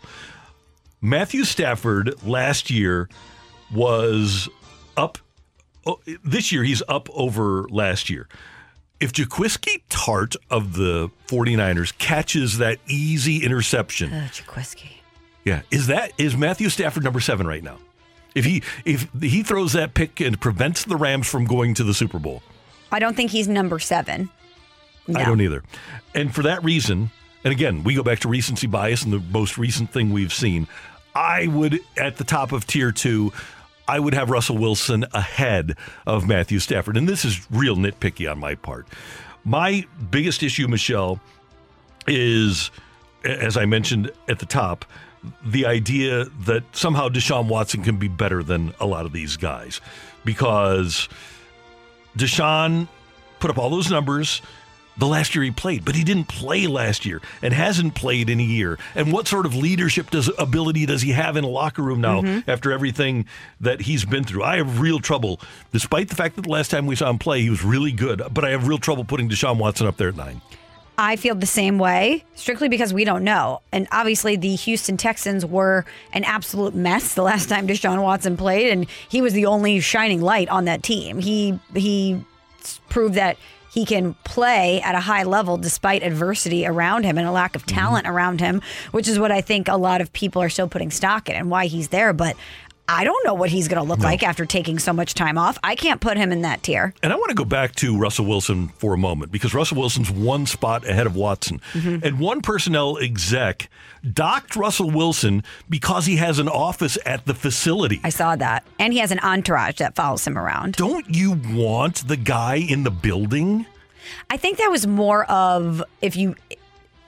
I should read the entirety of it because it was talking about how he has an entourage when he travels and he needs special hotel rooms and he needs an office. I I gathered that that was them saying he's kind of a diva and he needs all of these perks to feel special all the time and that that might not translate to a new facility and a new team. And the way I read his actions is are he's got a lot of stuff going on. I would much rather have him have an office in the building than off campus and have to drive to downtown Denver, downtown Seattle. So that he, when he finishes the stuff in the office, he can go right back to what he was doing. And by the way, if he has an entourage, this guy's been around since 2011. It's not a bad entourage. Listen, if Sierra's your entourage, we'll take it. Yeah, absolutely. She's awesome. Here's the quote from the GM from a GM, an anonymous GM. The difference with Russell is he is a lot more high maintenance. He's got the entourage. He needs the office at the facility, the extra hotel rooms on the road, all that stuff. It'll be interesting to see how that dynamic works with a rookie head coach and a rookie offensive coordinator, how they gel. And to me, that meant not that he's so dedicated that he's got the office, but that it's more optics, that he wants the space and wants everyone to to know that he's number one, and that's why he deserves an office at the facility. But one thing about Seattle is I never saw his work ethic and his preparation questioned. No, I didn't either. And so, if he's getting the work done, again, I, I'd just rather have him in the building. Now, the other one, Michelle, is I mentioned Lamar Jackson uh, being behind Deshaun Watson. Lamar's team has been to the playoffs in each of the last three seasons. He's a leader. He's an awesome guy in the community. His co- coaches and teammates love him. He brings his receivers down to Florida to work out during the offseason. He gives his body up for the team, mm-hmm. clearly. He's won an MVP. I can't imagine how so many NFL people could put Deshaun Watson ahead of Lamar Jackson.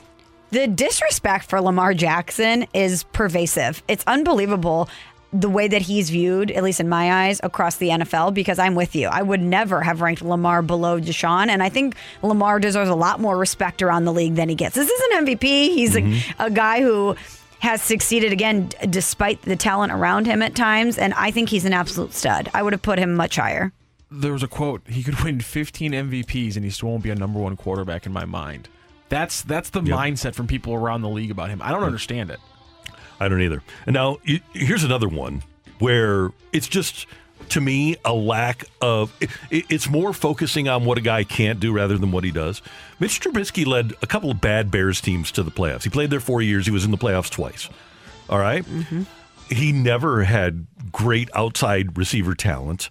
He was never, ever, ever protected well there. And he's going to have to get protected in Pittsburgh. There's no doubt about it. They have to improve their offensive line. But when you have a tight end like, like Pat Freiermuth, when you have Diontae Johnson, when you have Chase Claypool, when you add George Pickens to the list, when you have a great running game and a great defense, I would not be at all surprised to see Mitch Trubisky move into high tier number two next year because of the year that he has with the Steelers. I think he's a number 33 right now in the league, which isn't obviously among the starters. I think Mitch Trubisky is way better than that, and I don't think that he gets enough credit for doing what he did with Chicago. We have all these people talking about what a horrible coach Matt Nagy was and that he, he should never coach in the league again. So Trubisky was able to overcome that and get to the playoffs twice. If those people are right, then he must be better than they're saying. Because if the coach and the quarterback are as bad as people say they were, then they don't wind up in the playoffs. I also think that Jimmy Garoppolo is a guy that does not get enough respect Not around the league for what he's done. I don't think he's a tier one guy, but I'm surprised he's not in tier two. Just based on the playoff success that he's had, just based on the leader that he's been, seemingly all of his teammates love to play with him and play for him.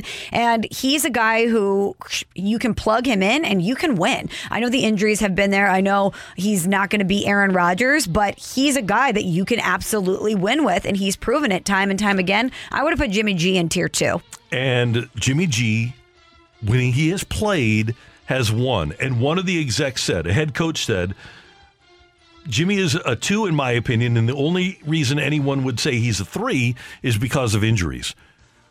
Bill Belichick liked this guy a lot. So if if Bill Belichick liked him, not that Bill Belichick is the greatest evaluator of quarterbacks, he drafted Tom Brady in the sixth round, and Brady did a lot of good things for them. But I I would say that Jimmy G has to be above the 16th best quarterback in the league. And this is where it gets very. Um, there's a lot of hypocrisy there because how are you going to put Jimmy G in tier three because of injuries because he hasn't been available, but you're still going to give Deshaun Watson the benefit of the doubt, Right, who, right. who hasn't been on the field either Yeah. for one reason or another. Yeah. It's still an absence that they've both been dealing with, and it just seems like with Jimmy G, nobody wants to give him any credit. No, and it's really interesting. And Tannehill wound up in the same situation. Tannehill led the league in passing a couple of years ago. But if you throw a singular interception in a playoff game, for these people, it defines you. And that's really sad. A lot of people wanted to define Kurt Warner because he threw that interception against Law when Rod Jones didn't block a guy coming off the edge. But people, for whatever reason, in this league love to define a quarterback singular play in a singular game in the postseason. Oh yeah, they do. Well, that's the snapshot. That's what you Mm-hmm. remember, right? Um, my candidate for quarterback that I think is going to you said Mitch Trubisky you think is your guy that's going to Yep. skyrocket when we talk about this next year. My guy's Justin Fields who came in at number 25 tier 4 guy. We know the athleticism. Uh, we know that he's uh, at least the book on him is that he's a smart quarterback and I think maybe with a little stability we could see and, and a little more seasoning, I think we could see Justin Fields start to shine. And hopefully that coaching staff, by the way, people that have been around that coaching staff don't have a ton of respect for that group either that they hired. But hopefully that coaching staff can get the most out of Justin Fields. Yeah, we're going to find out how much of the issues there were Matt Nagy related. Yeah. When you hire an offensive coordinator who's really young, 32, and his history is that he was the quarterback's coach for Aaron Rodgers, I could go to Green Bay for two years and become a great head coaching candidate if I had Aaron Rodgers. I can be Aaron Rodgers' quarterback coach, and then you hire me as an offensive coordinator. You'd be Josh McDaniels. Exactly. Exactly. You'd have many head coaching jobs, Randy. That's Michelle. I'm Randy, and that is your quarterback tiers. By the way, if you don't have a subscription to The Athletic, man, it's great. And Mike Sando, our friend, always does great work. The fight is coming your way next on 101 ESPN. We're right back to the Karraker and Smallmon podcast, presented by Dobbs Tire and Auto Centers on 101 ESPN. Welcome to the fight on Karraker and Smallmon. In the red corner, Average Joe Listener. And in the blue corner, the undisputed king of morning drive. Please welcome Randy Karraker.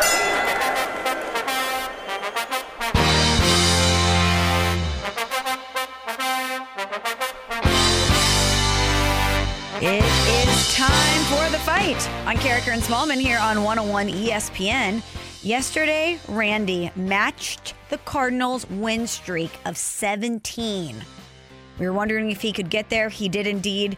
Today, he tries to surpass it. Number 18 is on deck. John's going to try and stop him from that feat. He's joining us now on 101 ESPN. Good morning, John. How are you? I'm great, Michelle. How are you doing? I'm doing well. Thank you so much for asking. Where are you from, John? Well, I'm from South County, but I'm calling from a vacation in Austin, Texas right now. So I'm a little bit ways away.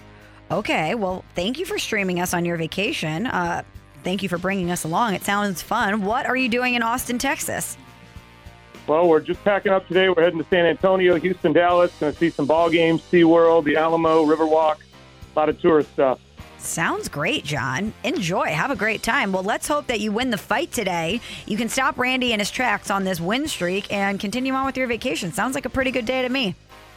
I'll do my best. All right, here we go, John. Good luck. Question number one What is the Major League Baseball record for errors committed by one player on one play? Is it three, four, or five? I'll go four.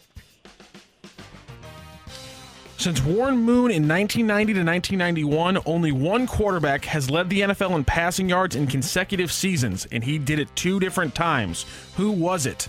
Was it Peyton Manning, Brett Favre, or Drew Brees? I'll go Drew Brees. Happy birthday to Jordan Spieth. What is the one major that he hasn't won? Is that the PGA Championship, the U.S. Open, or the British Open? The U.S. Open. And who was the main player that the Yankees traded to the Rangers for Alex Rodriguez? Was that Hideki Matsui, Mark Teixeira, or Alfonso Soriano? Alfonso Soriano. Woohoo. John did not lose any sharpness on vacation, that's for sure. How you feeling, John? Eh, I feel good about the last one. We'll see. We're trying to. Randy is chatting with someone. I'm not sure. I'm trying to get his attention here. Well, that's the Home Alone expert, Ryan Kelly. Oh, it's Ryan Kelly, the home loan expert. He's gonna come. He's gonna come in. What's going on, he's gonna buddy? come in here and watch the rest of the fight. It looks like. Yeah, it's, oh yeah, it's 8.30. Oh yeah, it's, It's time for the fight. We are live. We are live. So, we we're are. gonna That's what that concentrate here. re- that big red light means. That we, um, Randy, say good morning to John, who is streaming us live from his vacation in Austin, Texas. John, thank you very much for joining us. We do appreciate it. Hope your vacation is going well. It's going great, Randy. Good morning. Good morning to you. Are you ready, sir? I'm ready. Just a reminder, Randy. Yes. Yesterday was 17 in a row. Mhm. If you win today, you beat the Cardinals' win streak of 17 games. I like that. That was an all-time record for them. It was. Can you surpass it? We'll find We'll out. see. Question number one for Megamind What is the Major League Baseball record for errors committed by one player on one play? Well, Chris Duncan made three in the minors on one play. I'm going to go with three. Since Warren Moon in 1990 to 1991, only one QB has led the NFL in passing yards in consecutive seasons, and he's done it two different times. Who was it? Led the league in passing yards in two consecutive seasons. In consecutive seasons. Since Drew Brees went 5,000 yards like seven times, and everybody else is combined for like four, I think I'm going to go with Drew Brees. Happy birthday to Jordan Spieth. What is the one major that he has not won? Spiether. He's, uh, let's see. Uh, he's, I believe, won the British. I don't recall Spieth winning the Masters. I'm going to go with the Masters. May have, but I don't know. And who was the main player that the Yankees traded to the Rangers for Alex Rodriguez? Alfonso Soriano. What a fight. Randy has won 17 in a row. Did he make it 18? Or did John take some precious time out of his vacation to Heisman stop Randy in his tracks? Matt, ring the bell. The winner and new champion of the fight, Average Joe Listener. The king is dead. Finally. John, you did it. You beat Randy 3 to 2. Congratulations.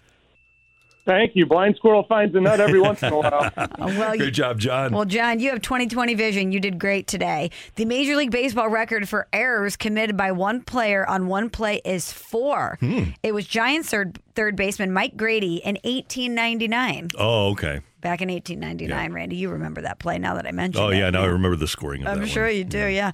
Since Warren Moon in 1990-91, only one quarterback has led the NFL in passing yards in consecutive seasons. He did it two times. It was Drew Brees who did it in 2011-12 and in 2014-16.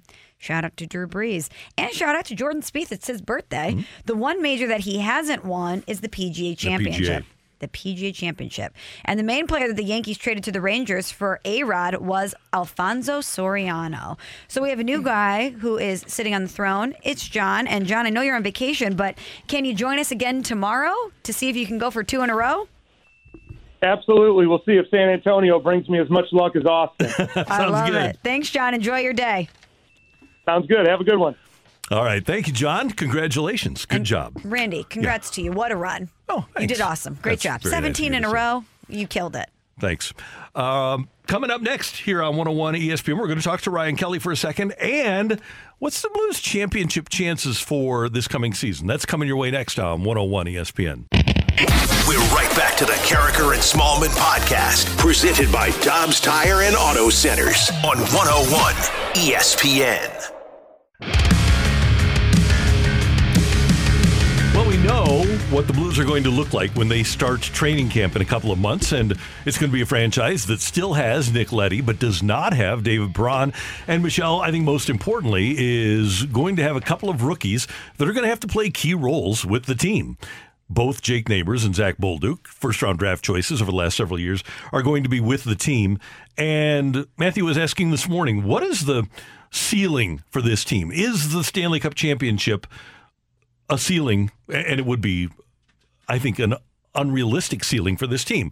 I don't think that this is, a, at least going in from what we know, I don't think it is a Stanley Cup championship team. I think it could be at the end of 24, but to me, 2022 2023 is more of a transition year with Kyrou getting better, Thomas getting better and ascending to a superstar level. Binnington playing like he did in 19 for a whole season, and the uh, the youngsters rising to a level that is a winning level at the NHL level. Do you think that this is more of a transition year because you think the pieces that they lost are just too much to make up? Or are you saying that based on what you think the competition is and how strong they are around the league? For me, it's losing a guy like Billy Husso, losing a guy like David Perron, even though he was hurt for last for last year. Tyler Bozak was a big part of this team, mm-hmm. and not having him around will certainly make things different. And not only that, but we haven't seen Logan Brown for a whole season. We, we a whole season played. Haven't seen Toropchenko for a full full season played. We don't know Acciari very well. The nominal new number four center, plus the youngsters. It's going to take some time, I would think, for this group. And one of the things that the Stanley Cup champions always talked about was we'd look around the room and we knew we were good, but they also had a lot of new veteran players that had to gel. But if you go back and look at the early years of Ryan O'Reilly in the NHL or Robert Thomas in the NHL or Brayden Schenn or David Perron, they were not great as rookies. The Blues have not had a rookie forward win the Calder Trophy. And usually when a rookie forward gets to the playoffs, he's kind of worn down. I I'm with you on that, but I also look at this team and you still have 80 20 plus goal scorers on the team. Eight. Eight, excuse me, I say Be nice 80? to have 80. It would be, well, if we had 80, we wouldn't even be uh, having this conversation, Randy. That would be amazing. Um, no, we have eight 20 plus goal scorers. Thank you on this team. The offense is still there. Oh, sorry. I thought Matt was jumping in there. He was talking to someone else. And prior to the beginning of last season, you knew that Billy Husso was going to be there with Jordan Binnington, but you weren't counting on Billy Husso to be the guy that he was. Not for You- 40 games, You no. knew that he was ranked higher than Benner initially when um, he was in the system and that he was projected to be good, but you didn't think that Jordan Binnington was going to have the dip in production that we saw from him and that Billy Husso was going to have to exert himself. So we're looking at that as a loss, but that was not an expected piece of the pie last year. So I also am taking that into account because Jordan Binnington seems to be back mm-hmm. that he is the Jordan Binnington that we expect. So even though Ville Husso is a loss, it wasn't what you were anticipating to be last season. And I think if Jordan Kyrou and Robert Thomas can continue their ascent, as much as you miss David Perron, I don't know if that is going to be too much for the Blues to overcome. I think when I look at the pieces of this team, I still think it's a playoff team. And if they can find their identity and get some of those young pieces up to speed early enough, I think they could still be a contender. One of the other things that has to happen, Michelle, is we have a tendency to look at Jordan Kyrou's offensive production, but all the turnovers and the lack of getting back on defense has to change. He has to get to that level that Thomas got to in the second half of last season after he came back for the in, from the injury, uh, getting to a point where he was reliable defensively. To the point where Berube was putting him on the PK a lot. He he became a great all around player, and you hope that Jordan Kyrou has that in him to be a guy that plays a 200 foot game. And that's one of the things I do think you can count on with neighbors is that he's going to be responsible defensively. I don't know about Bolduc. But I just wonder if Neighbors is going to be able to provide enough offensively. But like you say, if the eight guys that did score 20 or more last year replicate the offense that they gave us, even without David Perron around, the Blues should be able to score enough.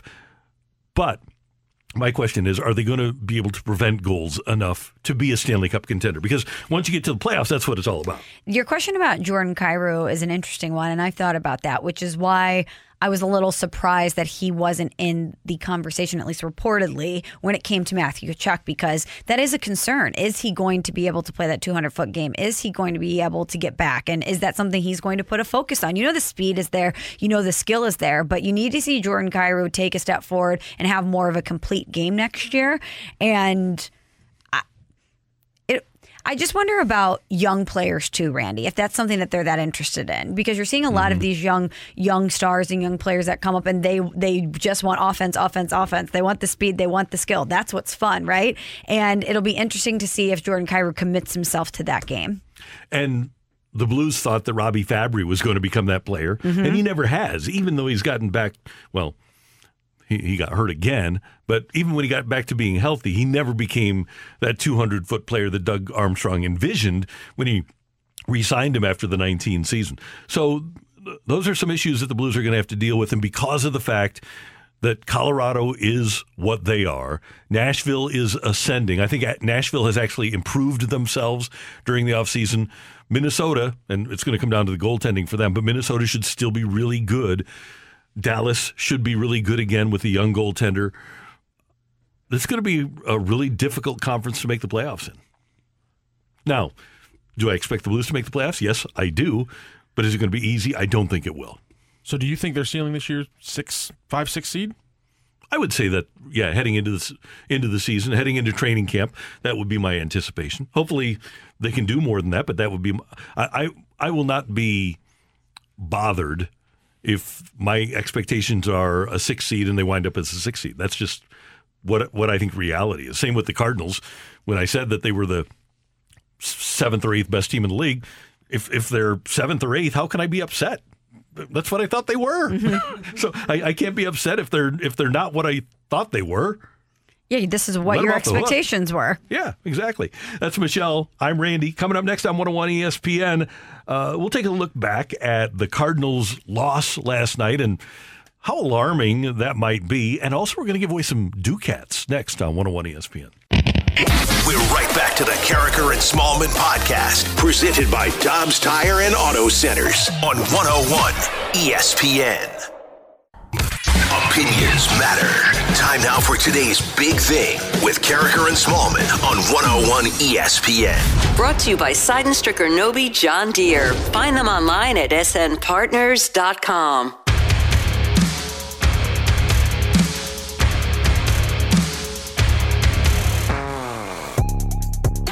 Karraker and Smallmon on 101 ESPN with Michelle Smallmon. I'm Randy Karraker. We've got your Killing Me Smalls coming up in just a few minutes.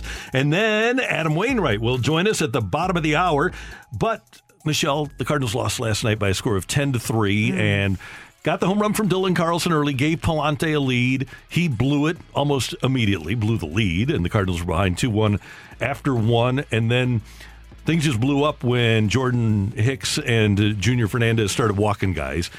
And that's devastating for this team that doesn't have a lot of margin for error, especially now without your three and four hitters in the lineup. So they don't have a lot of margin for error. And then when you walk four guys and they all wind up scoring, that's pretty devastating too. Yeah, when you're missing your two best players, regardless of the reason why, it's an opportunity for the rest of the team to pick them up and the rest of the team to, to step up and win some games. And frankly, make a statement after dropping two to three to the Reds to open the second half. And the result last night was disappointing for many reasons, but that's one of them for me, Randy, is I did not expect the Cardinals to open the second half losing the series to an inferior opponent, especially within the division.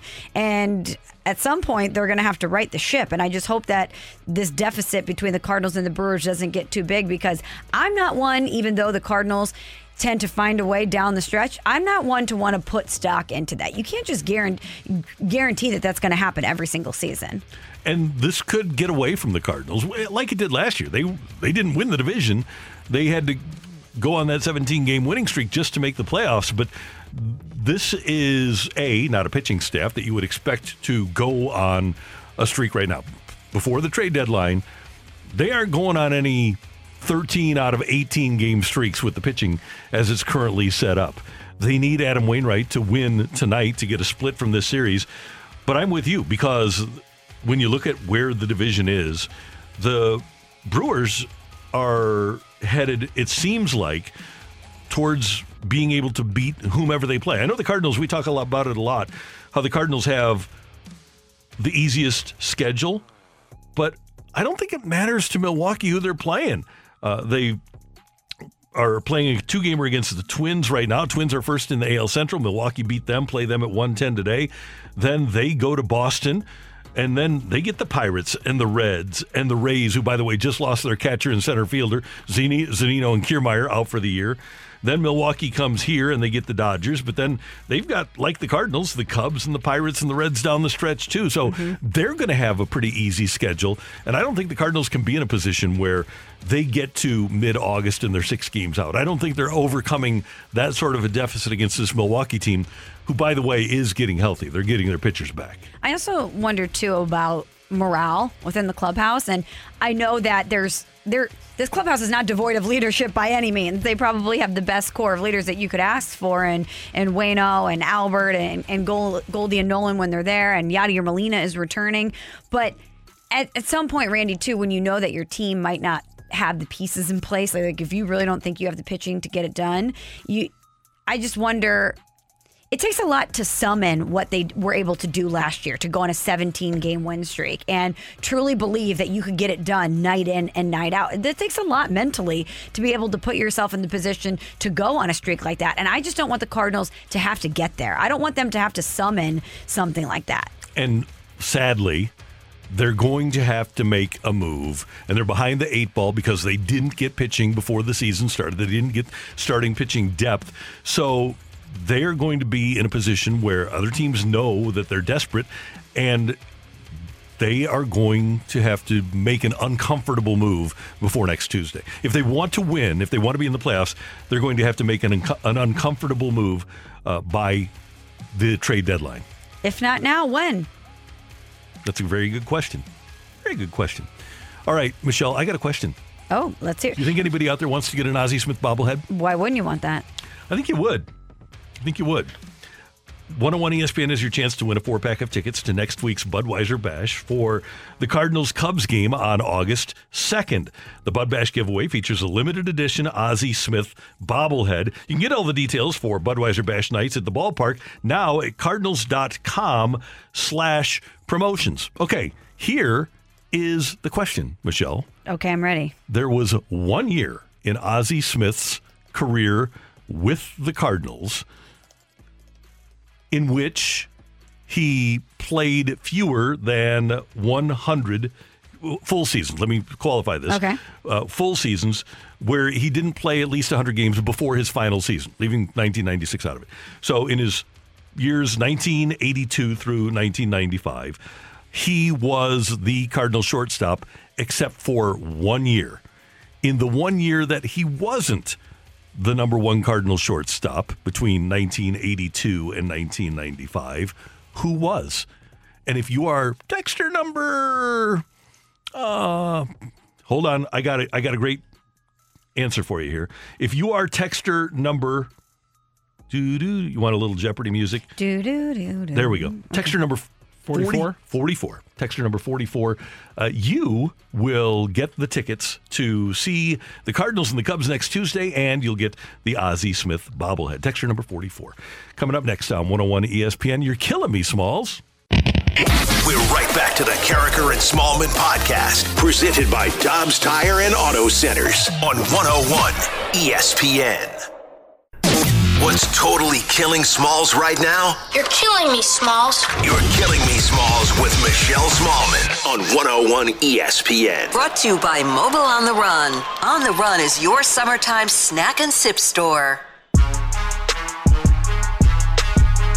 All right, we do have a winner. Michelle, the Cardinals traded Gary Templeton to the Padres for Ozzie Smith before the 1982 season. So Gary Templeton wasn't the Cardinals' number one shortstop the one year that Ozzie wasn't between 90 or 82 and 95.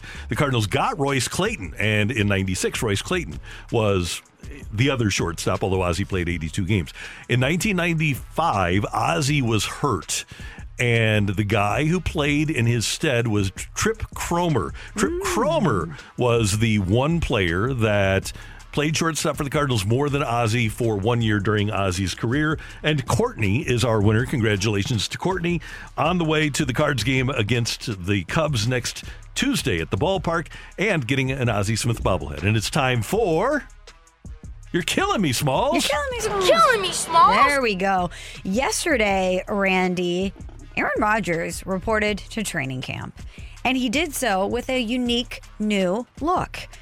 At first glance, you were thinking, oh, it's kind of simple. He's wearing that white tank top, the long flowing hair, jeans, he's got the black belt. And then it was pointed out that Aaron Rodgers showed up to training camp dressed as Nick Cage from Con Air. I think it's very funny. I think he's got a good sense of humor. I was just telling you during the break because you haven't seen Con Air. I have not, no. Which is a quintessential Nicolas Cage movie. But listen to this cast. Okay, tell me. To me, one of the two or three most underrated actors of his era, John Cusack, John Malkovich, uh, Ving Rhames, Dave Chappelle, Steve Buscemi, uh, Danny, the, the late great Danny Trejo, who just passed away. Oh, he did? Yeah. Oh, R.I.P. Yeah, uh, a really impressive cast for a movie that was, eh. But I get how Aaron Rodgers would like it. Steve Buscemi also so crazy underrated. He really is. He's great. He's a difference maker in every movie he's in. Yeah. So uh, I- I'm a fan, and I'm kind of a fan of the outfit. Cousin Tony from The Sopranos, great, great Steve Mhm. Buscemi role. Yes. Danny Trejo is still alive. Uh, Randy, you killed Danny Who, Trejo. who just died last week? Uh, Many people, I'm sure. But I mean, uh, Paulie Sorvino didn't. Uh, no, it was last week, and it was it sounded like Danny Trejo. Uh, Paulie Walnuts from The Sopranos died. Wasn't him. Uh, let's see. Hold now, on. now I'm really Dan- worried I missed the death. I'm Danny gonna really still about. alive. Fire the the horns. Thank goodness. Tony, uh, Tony Dow. Hold on. Tony, t- Tony now, Dow? yesterday it was reported on his own Facebook page Oh, that Tony yeah. Dow was dead, but then his family took down the post and said, no, he's he's still alive. Uh, seriously. Wow. You know what? I'm just gonna do this anyway. You're killing me, Small.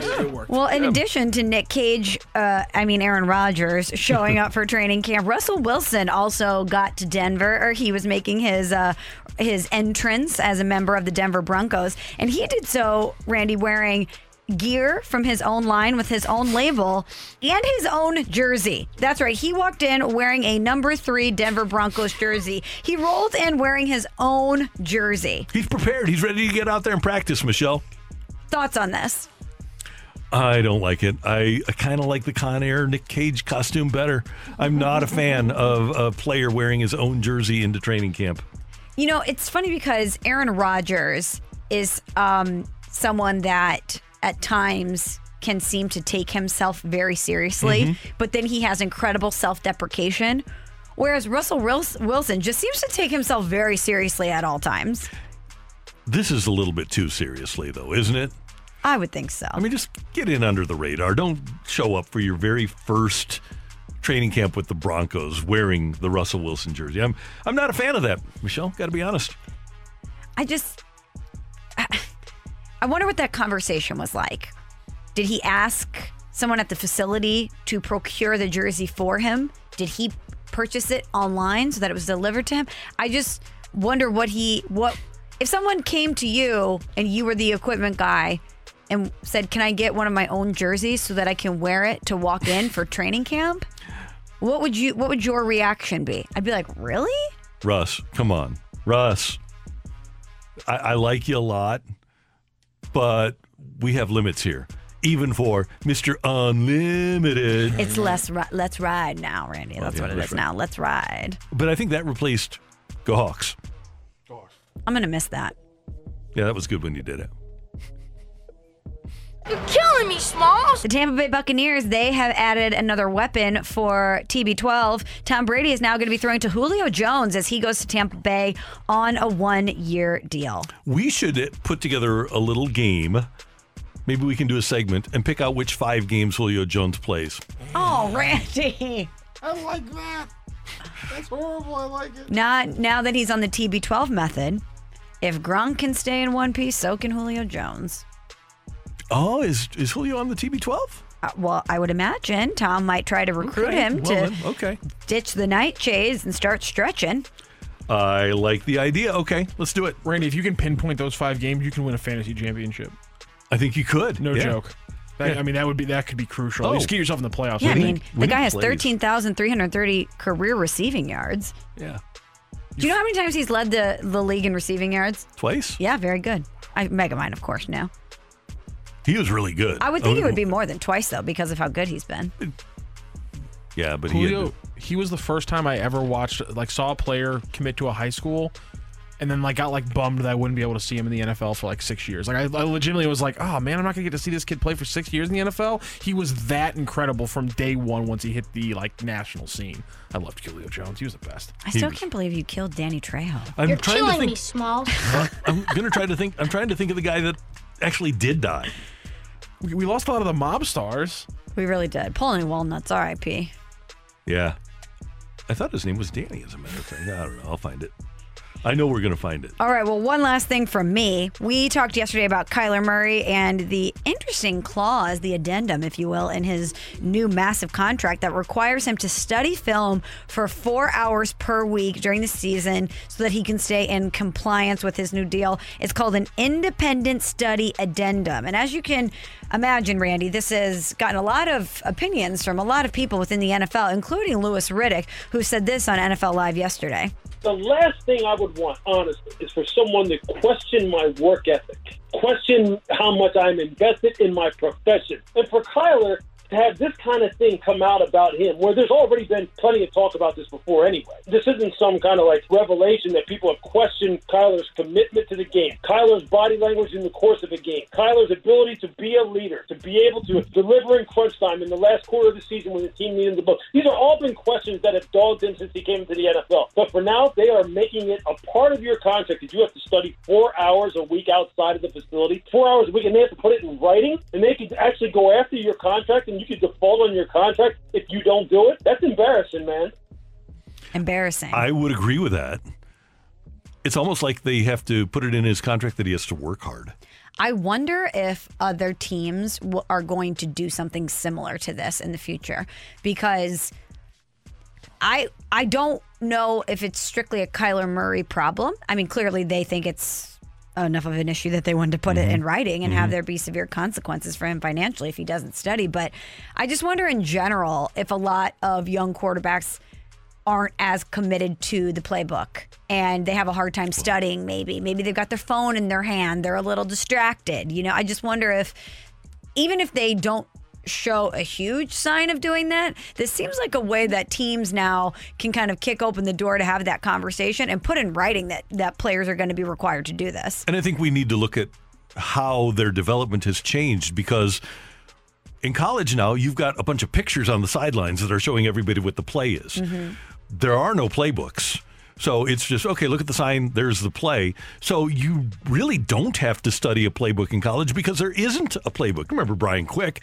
Brian Quick walked into the Rams, never had played in high school or college on a team that had a playbook. So I get why he wouldn't think that he needs to read the playbook because he's never had it before. Yeah. So I think you're right. I think that with the the way college quarterbacks are making their way to the NFL right now, you're going to have to somehow encourage them to prepare, whether it's by watching tape or studying their own plays, because right now they don't have to in college. No, they don't.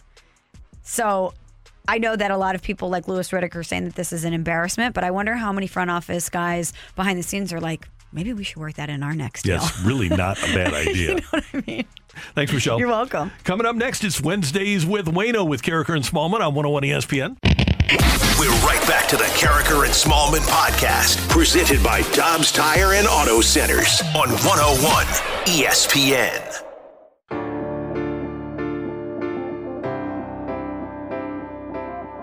Welcome back to Karraker and Smallmon on 101 ESPN, and we go to the Brown and Crouppen Celebrity Line. It's Wednesdays with Wayno. Cardinal right-hander Adam Wainwright is in Toronto as the Cardinals get ready to take on the Blue Jays. Good morning, Adam. How you doing?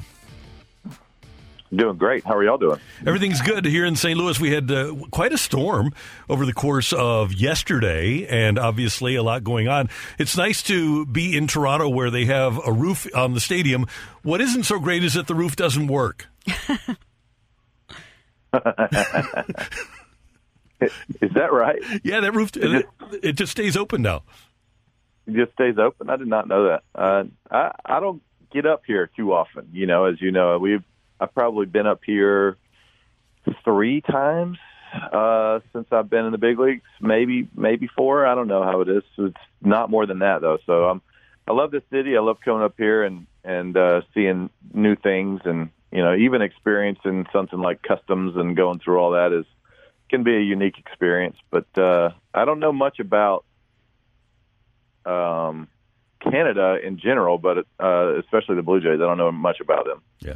Well, the, the last I heard, and maybe they fixed it since, but the last I heard is that that roof did not work.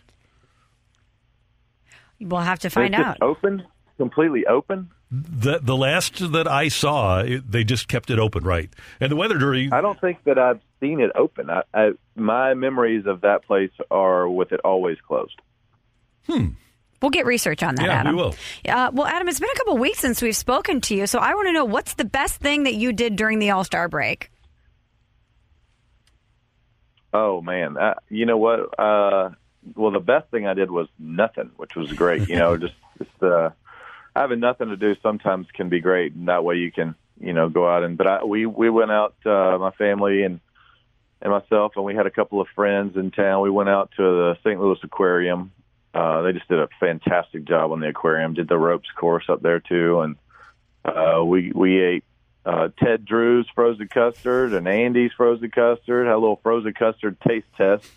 um, we we grilled out and stayed in the swimming pool. You know, so so much, and we ate a couple of our favorite places. Grace Meat and Three, um, which if you hadn't been to, I'm a little biased because I'm part owner of Grace Meat and Three, and uh, I, I am a little biased, but it, it's one of the best places to eat in the entire city. I don't know if y'all have been there or not, but um, we just did, you know what, what uh, if what most people in St. Louis would do if they had three days off. We we enjoyed the incredible weather we had. We, you know, we even even the heat was good. Getting in the swimming pool and and uh, the aquarium was awesome. The went down saw the arch and you know got on the Ferris wheel. Just did all the St. Louis stuff. It was great. My kids went down to the city museum, had a great day. I mean, it was just a it was a St. Louis kind of week.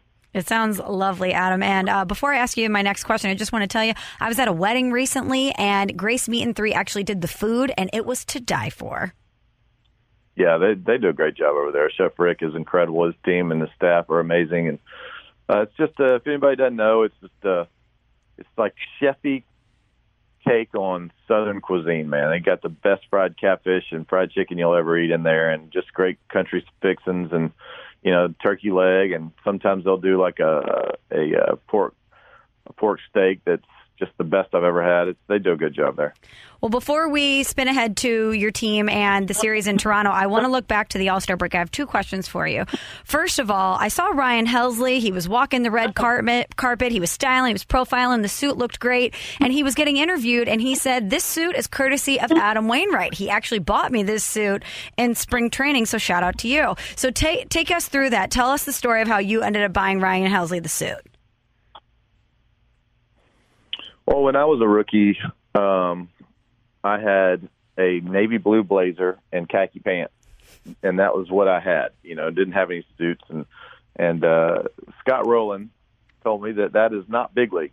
You know, if you're going to be a big league player, you need some suits, and uh, that's how we traveled. Especially back in the day, we we dressed up in suits everywhere we went on planes and traveling, and and uh, so he bought me my first two suits um, when I was in the big leagues um, just uh, just an incredible gesture, an incredible guy, and and uh, as I've gotten older, you know, once I started making a little money in the game, um, I just realized how cool of an experience that was for me, and the story I could tell. And oh, who bought you your first suit? Scott Rolen. So you know, I, the starting pitchers and the the pitching rotation when those guys are rookies, you know, until they until they make a little bit more money in the game, uh, I, I I buy him a suit every year in spring training. So usually this year I've probably bought twelve or fourteen suits and and for for rookie guys and and uh, I do that every year. You know, it's just something that I feel like is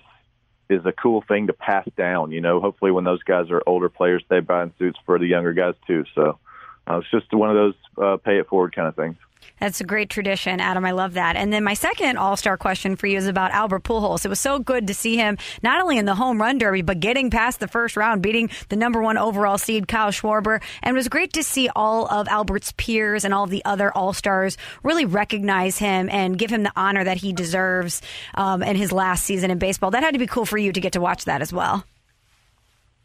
Man, that was like the Albert Pujols All Star game, wasn't it? and it so deserving. You know, I was I was having so much fun watching that home run derby and all the the hoopla that went along with it and how they honored Albert and and uh, it was just really great. I mean, it's just you know the he deserved that. He's just uh, he's been such a great player and such a great person in our in our game for so long. Um, and that was really fun to see him perform too. And and like you said, take down Kyle Schwarber, which is not an easy thing to do, and hit twenty something home runs. And you know, just it was fun, man. The guy's 42 years old and and huffing and puffing and still going strong up there and and uh, inspiring all of us other older guys that to keep going. You know.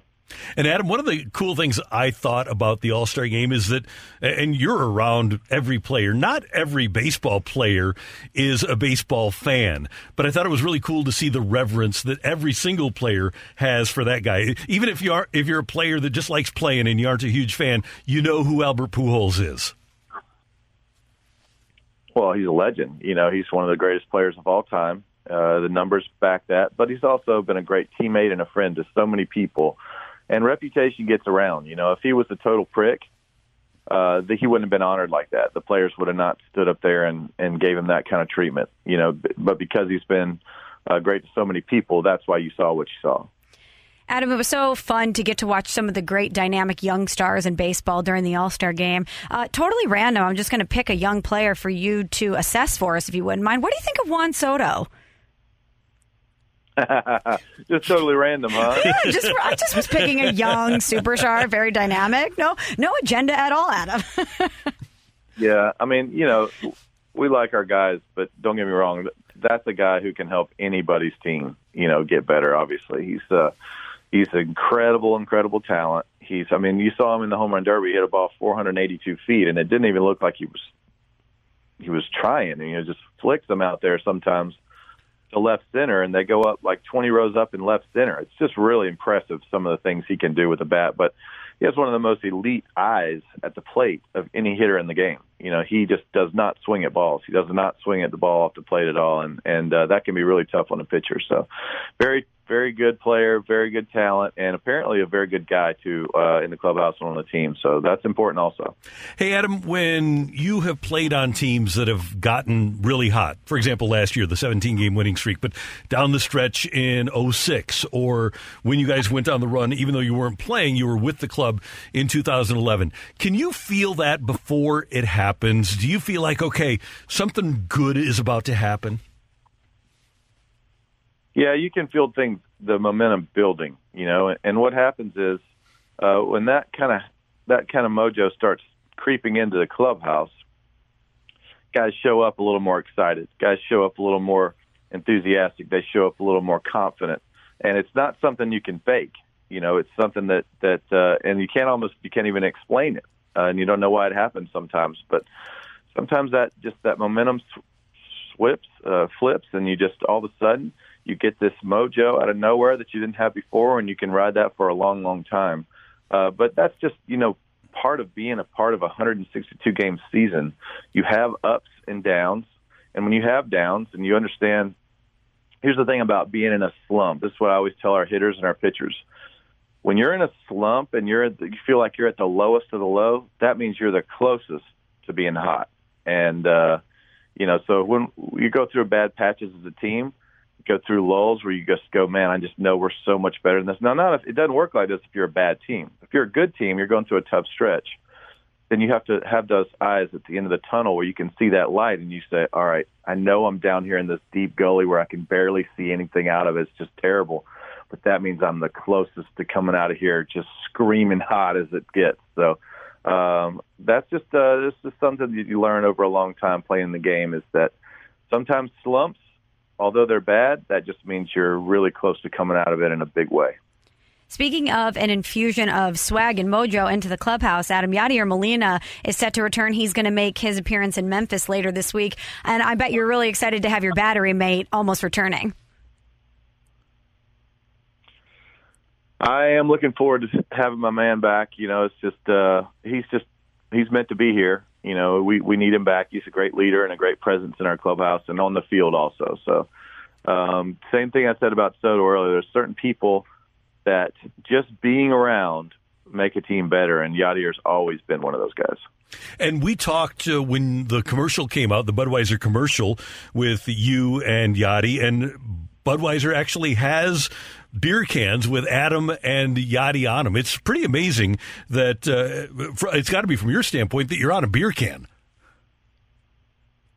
Yeah, I mean that's really neat for me. I mean that's you know especially uh, a a, he- a Bud Heavy, a Red Bud, man. That's, that's, that is my favorite beer there is. I'll just be honest with you. I love a good cold, ice cold uh, Budweiser, and because uh, I, I don't drink a lot, you know, I, I, I enjoy one every now and then. But when I do have one, uh, I want it to be, you know, I want to have some back behind it, and and the the Bud Heavy is just my favorite go-to beer. So to be on the can and just a, of a legendary brand like that, uh, but also a legendary St. Louis brand, um, that's really cool for us. It's really cool for me, and and to see that, I mean, it's really, you know, they made me look kind of cool on there too. You know, this is the it's, they did good with the with the artwork on the cans, and uh, they did good on the commercial too. I, I, the whole thing was presented and, and produced very well, and the staff took great care of us, and um, they're just a great American St. Louis company, and and um, I'm glad to be a part of it. It's Wednesdays with Wayno with Adam Wainwright. More coming up on Karraker and Smallmon right after this. We're right back to the Karraker and Smallmon podcast, presented by Dobbs Tire and Auto Centers on 101 ESPN. Welcome back to Karraker and Smallmon, Wednesdays with Adam Wainwright. And Wayno, you're a great leader on this team, a great communicator on this team. So, with that being the case, we'd be remiss if we didn't ask you about Paul Goldschmidt and Nolan Arenado not being available for this series. What have you done? How have you talked to other players about it? Well, we haven't got into it just yet. Everybody enjoyed their off day yesterday. Um, and uh, it stinks. You know, going into this series, you know, you're not going to have your two best players, two of the best players in all of baseball. Um, but that was a decision they made, and a decision we respected. And and uh, quite frankly, I just can't believe we're still doing this. You know, I mean, you know, I know things are still going. COVID's not gone. Don't get me wrong, but uh, I, I I thought that we had sort of moved on with our lives, um, but we haven't apparently, and that's sad. But uh, we'll be without them for two days. The good news is these guys are going to get three straight off days to to rest up and heal and and uh, I, I'll be honest, man. For those guys who have had the weight of their team on their backs the whole year, uh, this might be a really good thing. It might be a blessing in disguise. So the other guys just gonna have to step up. You know, we're just gonna have to come in here and play good baseball and play our brand of baseball. We're definitely not to have the two best hitters we have. There's no denying that, but we're to be uh, presented with an opportunity to step up and guys are going to get an opportunity to come out and play. Um, there's going to be a, a bats in there that wouldn't have been in there if Goldie and and and uh, Nolan were here. So there's opportunity here. So everybody's just going to have to step up and be professionals and go about their business in a winning way. And we'll remind everybody that you called Paul Goldschmidt's year, but I asked our mutual friend Stan McNeal yesterday, Adam. Paul Goldschmidt's year is the best for the Cardinals since. Do we have to go back to Albert in 2008, 2009, 2010? Uh, I'd say so. Yeah, I mean, he's he's doing Albert type things. You know, this is this feels very Albert of him. What he's doing now is very familiar to me. I've seen it.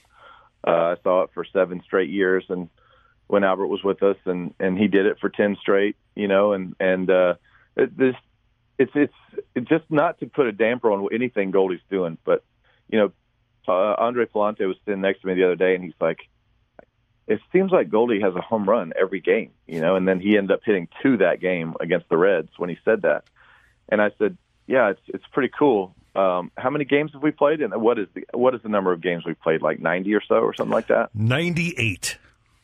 Ninety-eight games. We've almost played hundred games. So he's got what twenty-six home runs, something like that. So he, he's so- it's around there, right? Twenty. Right, right, home runs. exactly. I said, I said, I said, Andre, um, think about this for a second. In 2006, Albert Pujols had 25 home runs the first 50 games of the season.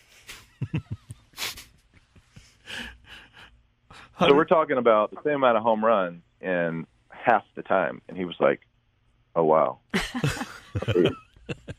okay, yeah, Albert is pretty cool. Yeah, and I'm just thinking, yeah, you know, these guys they just don't know, man. They've the ones that didn't get to see Albert play in person, like you and I have, and Michelle did. We we uh, we got to see greatness, you know, and well, what Goldie's modeling is is uh, just a, an extension of Albert. It just feels very Albert like, you know. Um, and he's just he's coming up with big hits when we need them, big RBIs when we need them. He's playing great defense.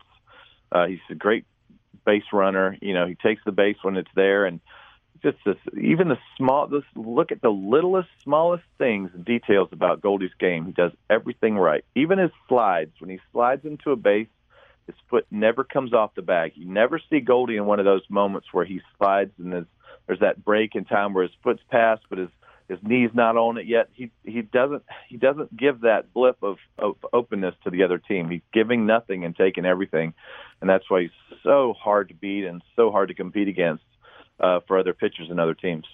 Hey, Adam, you know what's interesting about Pallante is that on opening day, Mark McGwire told Michelle and I, hey, he went to college five minutes from my house. I saw a lot of him. And it was actually McGwire that sold us on how good Andre Pallante is. So uh, uh, he has to know about Big Mac. Man, you know, I would like to think so. I would like to think so, but there's just there's just so many times where he keeps proving amazing um, the the amazing lack of knowledge of the history of baseball. it's just, uh, you know, that, it's just kind of amazing. Some of these guys on the team, they're just so much younger, uh, and they just grew up in a different time of, of video games or whatever, where where where we might have been inside, you know, studying the game or watching watching the games and and you know going outside and trying to model it with wiffle ball. These guys are modeling it on MLB The Show, you know. So if they if they know about players, it's usually from video games. A lot of them, you know, it's kind of crazy that that world that uh, kids grew up in and are growing up in now. But uh, it's just different than I grew up, that's for sure. And this is why you will whip up on them in fantasy football. And the Big League Impact Fantasy Football Draft is August 26th. People can register now at bigleagueimpact.org. And I know you're ready to go. You've got uh, some atoning to do, and, and you can't wait. I got to ask have you scouted, and do you have a sleeper or two for me? And I've got one for you. That, I've got one for you that you're going to love. Well, it's not a sleeper, but I do I do expect Christian McCaffrey to have a big season this year. I think he's going to come back, and you know, as long as he's healthy, he's going to be. But I, I think he's slipping, you know, mid round, mid first round in a lot of drafts, uh, in a lot of mock drafts already, and and you know, just this, he's a he's a generational talent, that guy. So that's one person I'm looking at. Um, I mean, there's names like Darnell Mooney and a couple other guys that are out there. Uh, you know, I kind of like that Jacksonville Jaguars running back, Travis Etienne. Um, Etienne, I think he's just he can do a lot of different things. You know, you just there's he's one of those guys going to be hard to guard. Uh, he's going to be he's going to be a matchup nightmare for defenses, and so uh, that's one guy I've got my eyes on. I actually had him because, uh, especially of their new coach Doug Pederson, we saw what he did with Philadelphia and getting guys into space, and I think Etienne will be perfect for his offense. Another guy I like is George Pickens, the wide receiver, and he was hurt a lot at Georgia, but he goes to Pittsburgh, and they like to throw the ball, and even with Mitch Trubisky as their quarterback, I'll bet you Pickens scores a bunch of touchdowns this year because of his size and his red zone presence. Well, he's a big time talent. He's a big time talent. Um, it's going to be interesting. That I mean, we've got a regime change there at quarterback, like you said, and and Trubisky. You know, who knows? Who knows? In a different system, in a big system like that, where they've traditionally aired it out. You know, they and they love throwing the ball to the running back, and they have a great receiving running back out of the backfield. Um, a guy like Pickens could do well.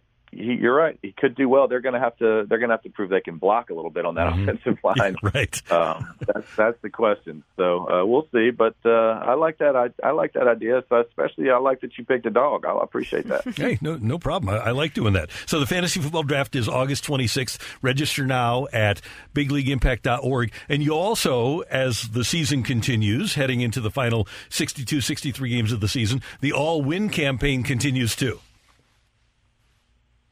It does. It, it does. Well, you know, we're just trying to do a lot of cool things, and fans can join in on our all, all win campaign on bigleagueimpact.org. And every time we, the Cardinals win a game, uh, the great organizations that we're supporting also win. So that's why it's called the all win campaign. Back to the fantasy draft, real quick, though. I, I would be remiss if I didn't mention um, that uh, people that come into our draft, and you can sign up for this on bigleagueimpact.org, but people are going to go at Busch Stadium we're going to go out. We're going to play catch on the field. You can go out and play catch on the field. We're going to be some of us, me and Tommy, are going to be hitting ground balls to you and letting you shag in the outfield, and and uh, and then we're gonna we're gonna we're gonna go up and have a great time in the suites, whatever. But uh, some on-field presence. We're going to have the clubhouse tour. It's going to be fun. Uh, we're going to be hanging out. It's going to be a great time. We'd love to have people join in the fantasy draft or on the all-win campaign. Once in a lifetime experience. All right, last thing before we let you go, you mentioned that you don't get many opportunities to get up to Toronto. So, what was the golf course in Canada that Adam Wainwright was able to get to earlier this week? Oof, friend of mine is a member of a course called Red Tail. Um, it's the Red Tail Golf Course. It's about two hours um, away from Toronto, in the middle of the wilderness of the Ontario. I mean, this place is deep, man. But this, there's only like 85 members, very, very exclusive. A few years back, when the Queen visited Canada, she stayed at Red Tail Golf Course. This is where she stayed because it's so private.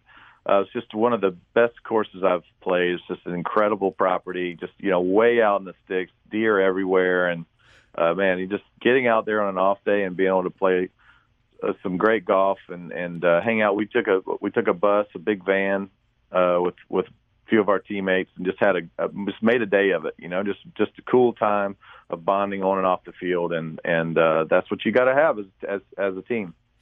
And you are as good or better than anybody in baseball at that.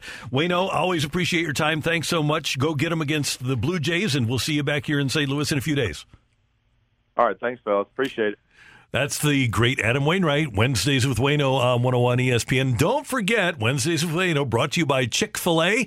Head on over to Chick fil A, and when you buy lunch today, pick up a Sunjoy, which is an Arnold Palmer, half lemonade, half iced tea. And when you get a Sunjoy on Wednesdays at Chick fil A, well, a portion of the proceeds go to Adam's fantastic Big League Impact Foundation at bigleagueimpact.org. Coming up, we're going to head down the stretch on 101 ESPN. You've been listening to the Karraker and Smallmon podcast, presented by Dobbs Tire and Auto Centers on 101 ESPN. Hi, this is Chris Howard, host of Plugged In with Chris Howard. The College Football Playoff Committee made their decision on Sunday, and as much as I loathe the idea of Ohio State losing their way into the College Football Playoff, I 100% agree with OSU making it in over Bama. Nick Saban citing some hypothetical point spreads to prove his point that the Tide deserve a spot in the college football playoffs holds little substance when you consider Bama's best win is over Texas. No, the committee got it right. TCU had a great season with far more ranked wins than Bama and didn't deserve to lose their spot after playing a surging Kansas State in a championship game. And Ohio State, while not playing some of their best ball later in the season, was still 12 0 until they came face to face with my Wolverines. While the college football playoff system isn't nowhere near as good as it could be, it's better than what we had. And in a few years, it will be better for all of college football. Hi, this is Chris Howard, host of Plugged In with Chris Howard. Get the latest odds and trends for every professional and amateur league out there. From football to basketball to soccer and esports, we've got it all at betonline.net. And if you love sports podcasts, you can find those at BetOnline as well. And don't forget BetOnline for the NHL, MMA, boxing, and golf. Head to the website today or use your mobile device to learn more. BetOnline, where the game starts.